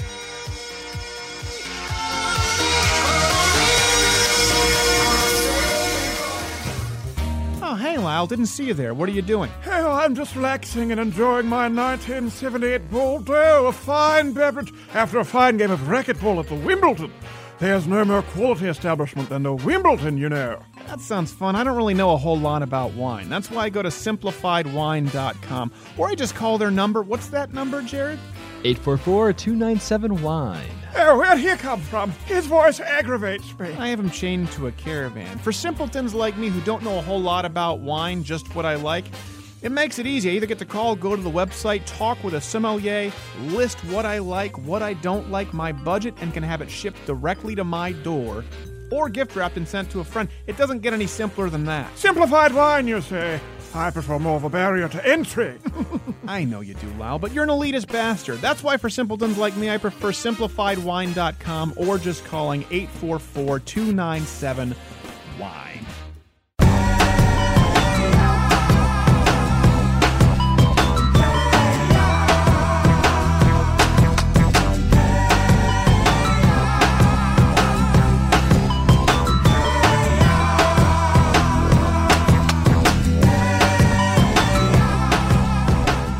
Glad to be back. We're missing our guest. You know, this is the problem with young people. And this is why conservatives hate them. You book them, you get them, and, and then they just don't show up. And that's what just happened with Brandon Morse. Brandon, Brandon Dick Morse of everyjoe.com. Uh, well, we'll figure it out. If we get him on for you guys, uh, we'll we'll we'll we'll dress him down on air because he des- because he deserves it. So before I was talking about the Sterling Heights, Sterling Heights, Sterling Heights, Michigan, they were trying to build a mosque, and um, the city, I don't know, committee, city city planning commission, in a nine to zero vote, nine to zero, unanimous, voted to deny the building of a twenty thousand square foot mosque in a residential area of their town. Now, of course, people will tell you this is because of racism, but they had list uh, they listed reasons. Those against the mosque say it would cause too much traffic and congestion. Uh, a small group hinted that it l- could link to extremism in Sterling Heights, Michigan. Mosque leaders said they offered to revise and downsize the plan, but uh, there were a lot of city residents who said this is Sterling Heights. They feel like they're in Baghdad. You know, the only place in all of the United States where you can actually hear the call to prayer, the Islamic call to prayer, is Hamtramck, Michigan, which a lot of people don't realize. I did not know that. Yeah, it's at, and you would think it's Dearborn. It's actually Hamtramck. Hmm. Um, and, and it used to be almost entirely Polish. So you can actually hear, you know, you wake up and you're, I, I, well, actually, you know what? I think I have it somewhere. Do I have it? Yeah. Allahu Akbar, Allahu Akbar. And then someone gets blown up. Yeah. Someone dies. Usually, we don't. we don't car want bomb cue. Actually, this actually technically sets them off. Yeah. Yep. No, it's frequency. it is absolutely true. Yeah. You don't. You wish it weren't the case. Here's the deal. Now, when people talk about this and they talk about Michigan, they try and act as though Dearborn is just this great, peaceful place, this enclave of culture. No, domestic abuse is through the roof, and a lot of people won't even answer domestic abuse calls. They just kind of let them govern themselves there in Dearborn. We've talked about this. Uh, Omar Osama Siblani, who actually is in charge, he's the editor of the largest Arab Islamic publication in the United States. So it's not fringe. This is the biggest publication there is in the United States. He is there in Dearborn, and he actually, when talking about Pam Geller and the Draw Muhammad cartoon and people tried to kill him, he said that she was worse than ISIS for drawing Muhammad. So again, this is mainstream Islam. People get really mad when we talk about Islam. We've talked about it a lot. We usually bring in um, Gerald Morgan to talk about it, but we've done a little bit of digging to uh, into Osama Siblani, who supports Hezbollah, who supports Islamic countries that uh, grossly abuse the rights of women, of gays, of people across the country. So Sterling Heights at this point has said no, no more, enough. We're not going to. We don't want this mosque here. We don't want to be Dearborn. We don't want to be Baghdad. And um, people are mad. This is so you can read about it at louderwithcrowder.com. I'm interested to see how this develops when they put their foot down because usually then you get Clock Boy and they hire some lawyer and it becomes some Islamic anti defamation group and they lie and then they send you to a Hamas affiliated school in Qatar. Qatar.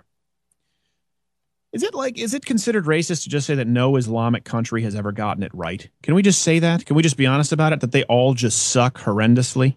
There no there's no place I would want to live in the Islamic world. Maybe as a man. As a woman, there's no place I would want to live in the Islamic world. If I were a man who was doing business with the rich oil, the oil rich people in the Middle East, you know, I would be privileged, you know, and I wanted to stomp on others, you could do it Mm-hmm. Because that's what a lot of leftists or even so-called Republicans are like. Well, actually, we deal in uh, in Dubai with these people. It's not like those. They're not Bill Gates. They're not Steve Jobs. These are people who were born into oil money. They've stolen it from their citizens, and some stupid American pseudo crony capitalist acts as though I'm doing business there in Dubai. No, you're a piece of crap. You're doing business with people who have raped, literally raped their citizenry of any wealth whatsoever. It's not a capitalist system. And you're a guy going in. So you're a guy, they put on a good face, they Eddie Haskell the deal. If you're a woman there, you still get the short end of the stick. Or, or I mean, you can get, I mean, you get the long end of the stick and you try and report it, and you're the one who's jailed or killed. There was that English reporter there in Dubai, or was it Abu Dhabi? I always confuse the two. Who we wrote about this. She reported a rape, and she was the one who was in trouble. She had to flee the country. This is what people don't want in the United States. This is what people don't want here in America. It's not that your skin is brown, okay? Islam is not a race. Muslim is not a race. It's a it's, it's as much of a political ideology as it is a, a religious ideology. Speaking of ideology, Bernie Sanders, irony alert. Bernie Sanders is a cheap tipper. Oh, I saw this. So this is on TMZ. fantastic. He went to a coffee shop in LA. Now, I don't want to say cheap because it was 15%, but here's the thing. It was exactly 15% Which is calculated. hilarious because it's the one time his math worked. It's the one time his math worked with Bernie Sanders. Spot on. Like it all added up. I'm gonna promise free college and health care. That's 18 trillion dollars. Ah! I don't have my graph calculator. He never does the math properly. But then when it comes to tipping, he wants to make sure he doesn't pay a penny more than 15%. Two forty four point five Well, cents. well, this week. no, I actually. Yeah, he admitted this, it's not the top 1%. He's like, well, we'll have to go a little lower. Well, again, top 5% is all families with 190,000 or more. All families with 150,000 or more annually, you're rich. Bernie Sanders wants to tax you more. 90% for the 500,000 or more, uh, 70% as best we know. He hasn't come right out and say it, said it. But a bill was 1625 in uh, I think it was Los Angeles. I've got it right in front of me. And he left exactly two dollars and forty four cents as a tip. Now, fifteen percent tip is is passable, but borderline. Generally speaking, now eighteen is kind of the agreed upon. Twenty, you know, if they're good, at least. Here's here's the point. Did Bernie Sanders go the extra mile? Did he pay his fair share? He's a wealthy guy. He's been a career politician for several decades. He has a He's- pension plan. He's certainly wealthier than a coffee barista. yeah, he's certainly wealthier than a coffee barista. I think he's probably one of the poorest, actually, of the candidates, which doesn't say a whole lot because they're all- Right. And at least loaded. round up. Sure. At least I would round up to at least three bucks on a sixteen dollar bill, generally speaking. He didn't even he did the bare minimum. So I would love to see Bernie Sanders tax returns.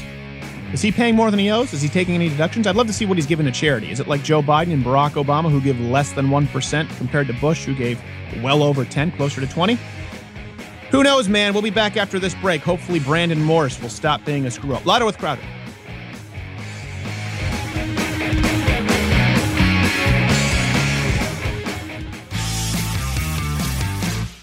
Hey, Jesse Ventura here, former governor of Minnesota. The bad. People are talking about the debates as though they're the central issue of today's election, where people are getting on stage and talking about foreign policy and talking about the economy and how many people are in the workforce. But this is all designed to be a distraction, to take your mind off the issues that really matter, like fluoride in your tap. Know the facts. I'ma do the things that I wanna do.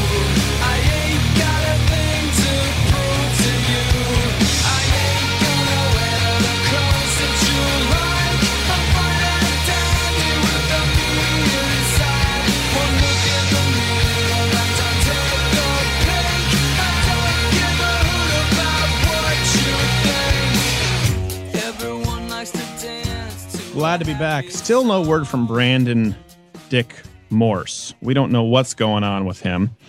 Um, hopefully, we'll get him back for you. We wanted to talk with him about this story with uh, with Caitlyn Bruce Jenner. We actually were holding it until we brought him on. Oh, you have, have we? Do we got him? You there, Brandon? Well, hold on Yep, a second. Don't, don't don't let him come on air. Don't let him come on air because we have to introduce. So we've got uh yeah, Brandon Dick Morse is here, which means we've got Gay Jared, we've got me, and we've got Brandon Dick Morse. Too many dicks on the dance floor. Too many dicks. Too many dicks on the dance floor. Too many dicks. Going to the party, sipping. Glad to have him on. Glad to have conservative punk. You can read his writing at everyjoe.com. Brandon Dick Morse, glad to have you on, brother. Oh, hey, man, how's it going? Well, uh, well, it's better now that we finally got the stuff. We have this whole new studio set up, and it's all screwy. Yeah. So, good thing is you've got a we've got a long segment here, so it ends up playing in your favor. Hey, did you know that a guy with a penis won Woman of the Year? What? You didn't know this? This patriarchy, man. I'm I- telling you. you didn't know that Caitlyn Jenner won? No, no, no, I did. I totally no. I it's just, you know, I just feel so bad for women because they can't win jack, can they? No, they can't. Be careful. No, Remember, this is FCC monitored, so Yeah. No, even even, you know, in in uh women's contests and stuff, a man just walks away with it. This patriarchy. It is absolutely. Well, it's just. I I feel like feminists have come full circle. Again, we talked about Yeah. this earlier. Caitlyn Jenner won Woman of the Year. Like they've come full circle where they were fighting for equal rights. Like they were hoping to just to get Woman of the Year as a thing that even existed. No. And now nope, it's a man. Can't have that either. Can't have that either. Sorry, ladies. But uh, you know what I love though is that you won't hear a peep at a feminist about it. No, no, not at all. No, no, no like, like even the people who who should be rightfully going, why not us? Why not us? No, they're they're like, oh, it's so stunning and brave. Yeah, exactly. Well, the thing is, they complain about things that aren't real. And then you have an example like, listen, if I were a woman in the running for Woman of the Year, right? Right. Right. And I'm run, I'm I'm doing giving it the old college try. You know, I don't know. I'm Ronda Rousey or whoever it is, and I'm going okay. I'm trying to to rake in some votes, trying to become more popular. And then all of a sudden, uh, this guy with his twigs and berries who just transitioned like six months ago comes in. I would be a, like that's one area where identity, sort of gender politics, is kind of legitimate. Yeah, and I can un- I can totally understand the outrage on that. I mean, like let's let's face facts. Bruce Jenner has been a quote unquote woman for what now? A year, maybe? No, no, not even a year. less than? Not even a year. No, it's been like six months. What has it been, Gay Jared? It's been yeah, not long. About yeah, okay, four or five months. So, so that that'd be the equivalent of like a six month old girl, technically, kind of winning woman of the year. Not even a woman, still has. It'd be the equivalent of a six month old uh, boy. Right. No, no, that's true. Yes, yes. The penis is pivotal, Brandon, when it comes to the, yeah. the, the female. There's still yeah. There's the, the kitten caboodle is still there. The twig of it. They're still working. Yes. Still a man. Well, still a man. you know, just again for the listener, Caitlyn Jenner won Woman of the Year, and it is pivotal. We're not saying it for shock value. It is pivotal that the Woman of the Year Mm. has a penis. Yeah. I think it's a, I think it's an important. It's not a mundane detail, one- Michael. And one, and one men's, you know, and, and one men's uh, awards, you know, in the Olympics and stuff like gold medals.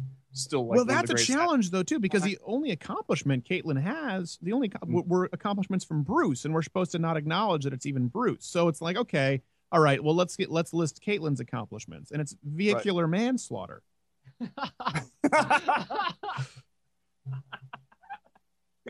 and I hate to say it, but ironically, Caitlyn doesn't even have the balls to commit testicular manslaughter. He's still got Oh, him. That's, that's so.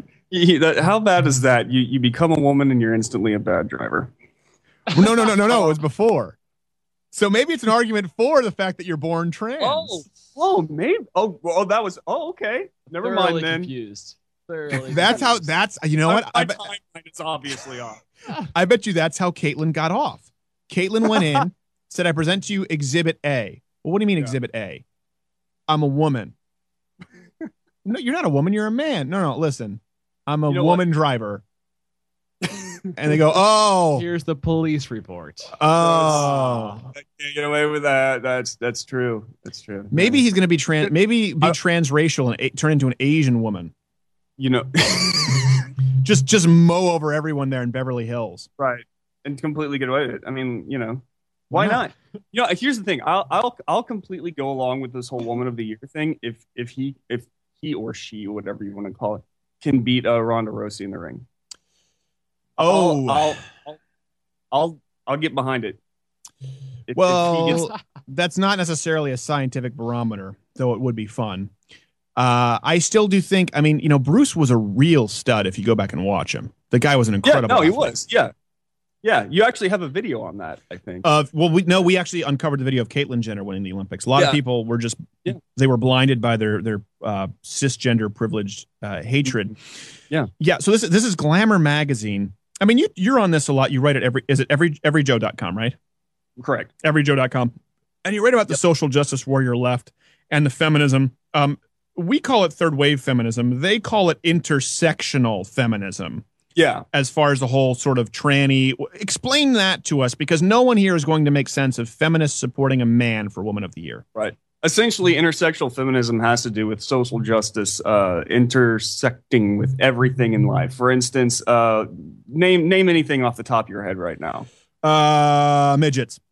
Okay, midgets. Somehow we have to include the the troubles and lives of midgets into feminism. Feminism has to kind of envelop the issue of being a midget. Little So- Trooper, Jared corrected me. Yeah, be careful with that. Oh, little trooper. Little- Sorry. little trooper now. Little Trooper. It Or makes it sound like a Saturday morning cartoons Power Rangers spinoff or something like that. If only the ratings would be through the roof. Yeah, and when they but when they when they all combine time. when they all combine together to create Megazord, it's just a guy. Just a guy. By the power of ours combined, we are Charles getting groceries. that's so that's what it is. Yeah, they include everything. I mean, when we did the Feminist Film Festival, they created three different restrooms. They created a gender neutral restroom. Then that wasn't enough. So they created a male identify restroom and a female identify restroom. No men or women's restrooms, but male identify, female identify, or gender neutral, which basically means use whatever you want at any point That all falls under the umbrella of feminism. of This intersectional has- feminism. Right, right. Like you can't you can't name an issue without feminism being and everything has to be problematic and you have to find the problem in it and solve it using the principles feminism has brought forth, which usually boil down to complaining really loud, holding up signs and wearing something that looks like an 80s Madonna get up, I guess. I don't know. Yes. So it's basically like a Rubik. It's like a, a like a oh, so it's problematic and you have to solve it with the principles of feminism. So it's a diversely colored and ge- gendered. It's a Rubik's. It's a Rubik's cube with penises. Correct. That's pretty Yes. much intersectional feminism. That's the weirdest visual I've ever gotten. But yes. It was not an. It's not an aerodynamic Rubik's cube. It's very No, it's difficult not. to work with. I recommend lifting gloves. Here's the thing: people listening, you know, because this this is obviously on, Works on different it Wham. gets cold. Yes. what happened to my Rubik's cube? It went under the couch. It doesn't fit under there. Oh, it's sixty. It's sixty-two in the house. Oh, there it is. No, people are, think we're being we're making this up, but it's important, especially if you're listening terrestrially. We know we have some older listeners terrestrially. This is what kids are being taught in college. This is mainstream feminism now. It's not some some fringe thing. When I went on Joe Rogan's podcast, all these people got mad because I was a Christian and I'm this extremist, and they're going, he focuses on this fringe extremism. Social justice warrior, this sort of Is like the fringe extreme. but it's but it's not the fringe extreme. We we're, it's not. Well, no, it's taught in mainstream colleges now. Every single feminist Oh. professor teaches this stuff. It's not Yeah. like it's off. What? And it's not just the colleges now. They're trying to introduce it into lower levels. as Yeah, high school. Uh huh. And grade school. Uh, recently, the the Anti Defamation League tried to team up with Anita Sarkeesian.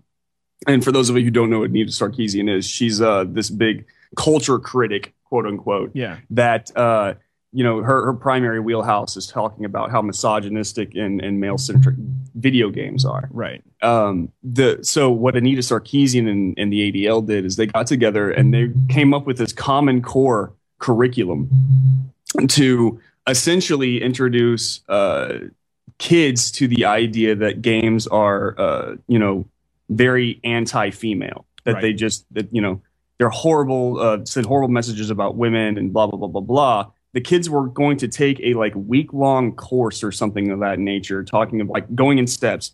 Okay, what video games do you play? How often do you play them? Okay, have you noticed that this happens in video games? Do you notice how misogynistic and stuff that is? Isn't that awful? Tell us how you think that's awful. Yeah, all these Now leading want- questions. now- yeah, now I want you to now now at the very end of the course, you're supposed to write a video game developer and uh, tell them how concerned you are and how you think it should change and what changes should be made, and you're supposed to send that off to the developer. Here's one thing I find funny about the, so- I guess, sort of ironic about Anita Sarkeesian and the Gamergate deal. For people who don't know, it's all about sex. They, they think video games are sexist. You know, they go, Yeah. look, you know, you have games like Grand Theft Auto where you can, uh, you know, where you can shoot a woman, right? Or you have games where like you have you look at this, and I'm going, well, okay, there are some games out there like adult games now where there are prostitutes, and yeah, but I'm going, Right. well, what about like all the most popular games when you're playing Call of Duty?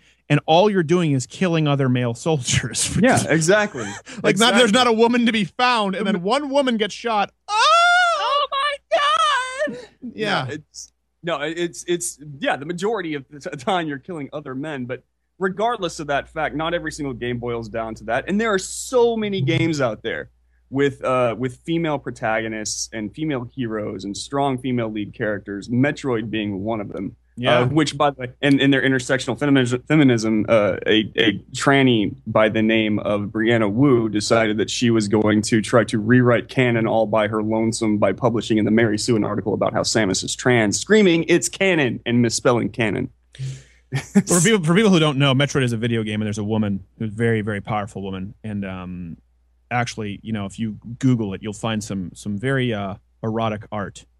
Yeah, you will about Metroid. Same thing with Cammy Rule- from Street Rule Fighter. 34. Yeah, Chun Li. Yeah, I mean, it's true. The truth is, I've never. I don't think there's ever been a female. I don't think there's ever been a female villain in a video game, but I can think of a lot of female heroes. Mm-hmm. I, I, Yeah. I don't know. I'm trying to think of a of a main Um, female villain. Usually, I- they don't do that.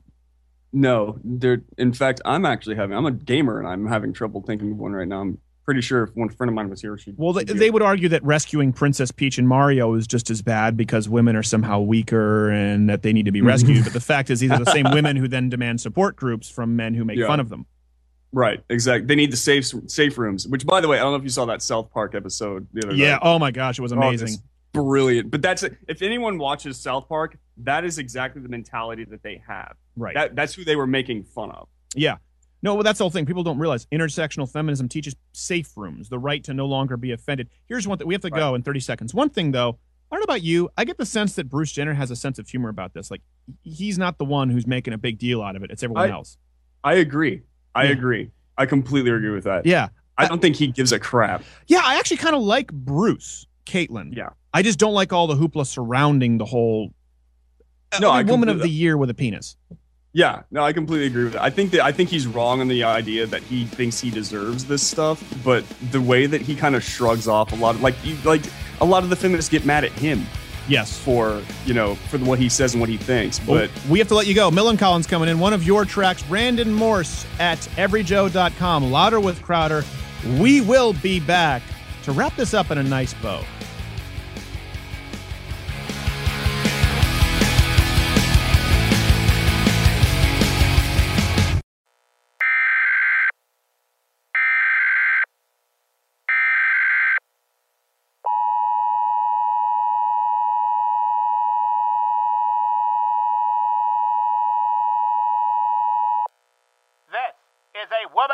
Year warning. This week, Glamour has announced their Woman of the Year. Be warned, said woman has a big fat penis. This has been a Woman of the Year warning.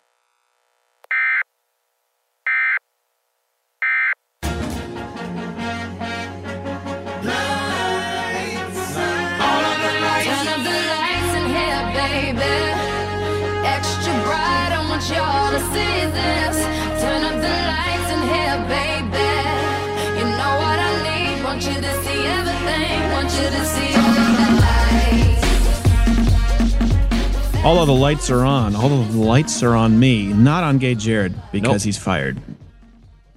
Because I am fired perpetually. Fired. Yeah, and you deserve it. Constant state of fire. So this week, you know, Benghazi, was the big story. Carson's pulled ahead in the polls. We've talked about that this week. The Scandinavian countries that that uh, Bernie Sanders is praising, they're all going under. The the refugee situation, Canadian election. It's been a busy week. It's been a really busy week. Funnily, funnily enough, it's been a busy week, but not a lot of press coverage. Why? Because the things that are important are not stories that fit in with the leftist narrative. So, Hillary Clinton, Benghazi. Do we does, does the left really does the media really want to give that a lot of coverage? Not so much. All over Twitter, yes. Websites, yes. Conservative content, yes. Liberal media, no. Uh, NYPD officer, black guy, shot as attacks on cops go up. I wrote about that on the website. Does the leftist media want to cover that? No. Are they pushing for gun control when there have been four NYPD deaths committed by criminals with guns in the last quarter? No. Media doesn't cover that. Um, what was the other one we were talking about? Was one more story. Oh, Bernie, Bernie Sanders. Yeah, De- Oh, Denmark. Denmark, all these countries, the problems with the refugees. They're coming in now. They're committing rape. They're committing felonies. They're getting violent. They're demanding more free stuff. This is a big story. The media doesn't really want to cover that. So if you watch, C- so all of these things have happened this week, but if you watch CNN, if you watch MSNBC, if you watch ABC, NBC, CBS, um, anything that's not named Fox News or most of AM radio, you think it's a slow news week. That's how crazy the divide is now between right and left. And that's something that a lot of people don't realize. And with social media, it's gotten worse because your your feed is curated based on what you like. And so that's why you have Donald Trump fans who don't even know that he's given hundreds of thousands to the Clintons, who don't even know that he supported Hillary Clinton, who don't even know that he supported Barack Obama, who don't even know that the Clintons were at his wedding, who don't even know that he supported gun control, who don't even know that he supported abortion. They don't know any of these things because I've never seen them. Same thing on the left. Anything comes up on Benghazi exposing something, it's uh, I'm not going to like hide, hide, hide, or don't retweet, and so it doesn't show up in their feed anymore. And so Facebook and Twitter and Instagram goes, oh, you like this, you like pro Hillary Clinton everything. That's all we're going to show you. And the same thing with conservatives. You like pro Trump everything. So that's all we're going to show you. So you probably have actually a large contingency of Trump voters right now who do not know that he is losing in the Iowa polls to Ben Carson by eight points. That's a huge difference, by the way. That's what we call statistically significant. Now, why don't most Trump voters know? Because where do they get their news? Social media. And they're not going to click like or share on a poll like that. So they're never going to be shown the fact that the wheels are coming off the Trump bus. Um, the good thing is this week is kind of the tipping point. He's obviously not going to be the nominee. So Trump can go back to doing whatever it is that, that he does. Trump does. Yeah. Being good at other other things, being the best at. Yeah, being the best at filing Other Chapter thing. 11. Yeah, he's the best. Abusing eminent domain and just, you know, taking, making a lot of money. Eh, Listen, there's nothing wrong with, with being successful. I've never once, I don't know if you ever, if you've ever been this way. I've never once seen somebody else who has a really high income or very wealthy and been mad about it. Now, if someone's dishonest, Uh, Justin Bieber really kind of gets. well, yeah. Well, you're like, how, how do you get so much? Or you know, like a Newt Gingrich who goes in worth thirty thousand and leaves Congress worth thirty million or whatever absurd amount it is. You know what I mean? I, I, yeah, I get upset when public servants are making a lot of money off of the public dole because it's not real money. It's not real money earned. It's my taxpayer dollars. I didn't choose to buy a product or service. You took it from me.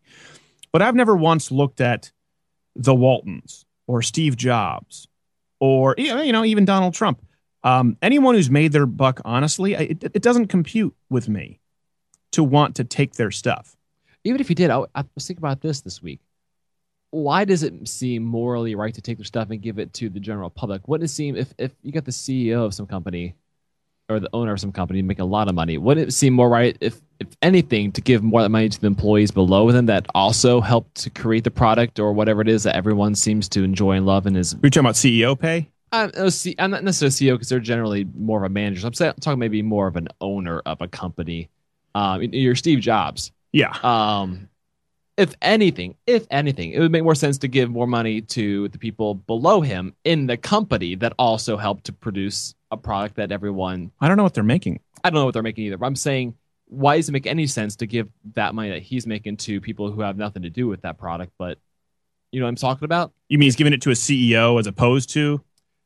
I'm saying you're taxing him to give his money to Oh, oh, so you're saying The whereas if the public, whereas if the people- business had more money, they could pay the employees more. Yeah, if they're going to take Yeah. more money off his salary, they should be given to his employees. Well, I was talking with this about our neighbor it to yesterday. to just you know, Yeah. Joe Schmo working down at the uh, the old. It's a good point, actually. Yeah, why- why shouldn't why does you- he have any ti- you know title say so in Steve Jobs' money? Well, I was checking in at a Holiday Inn in Los Angeles last week. I'm and- sorry. And the guy, I go into a room and it smells like human excrement, human poop.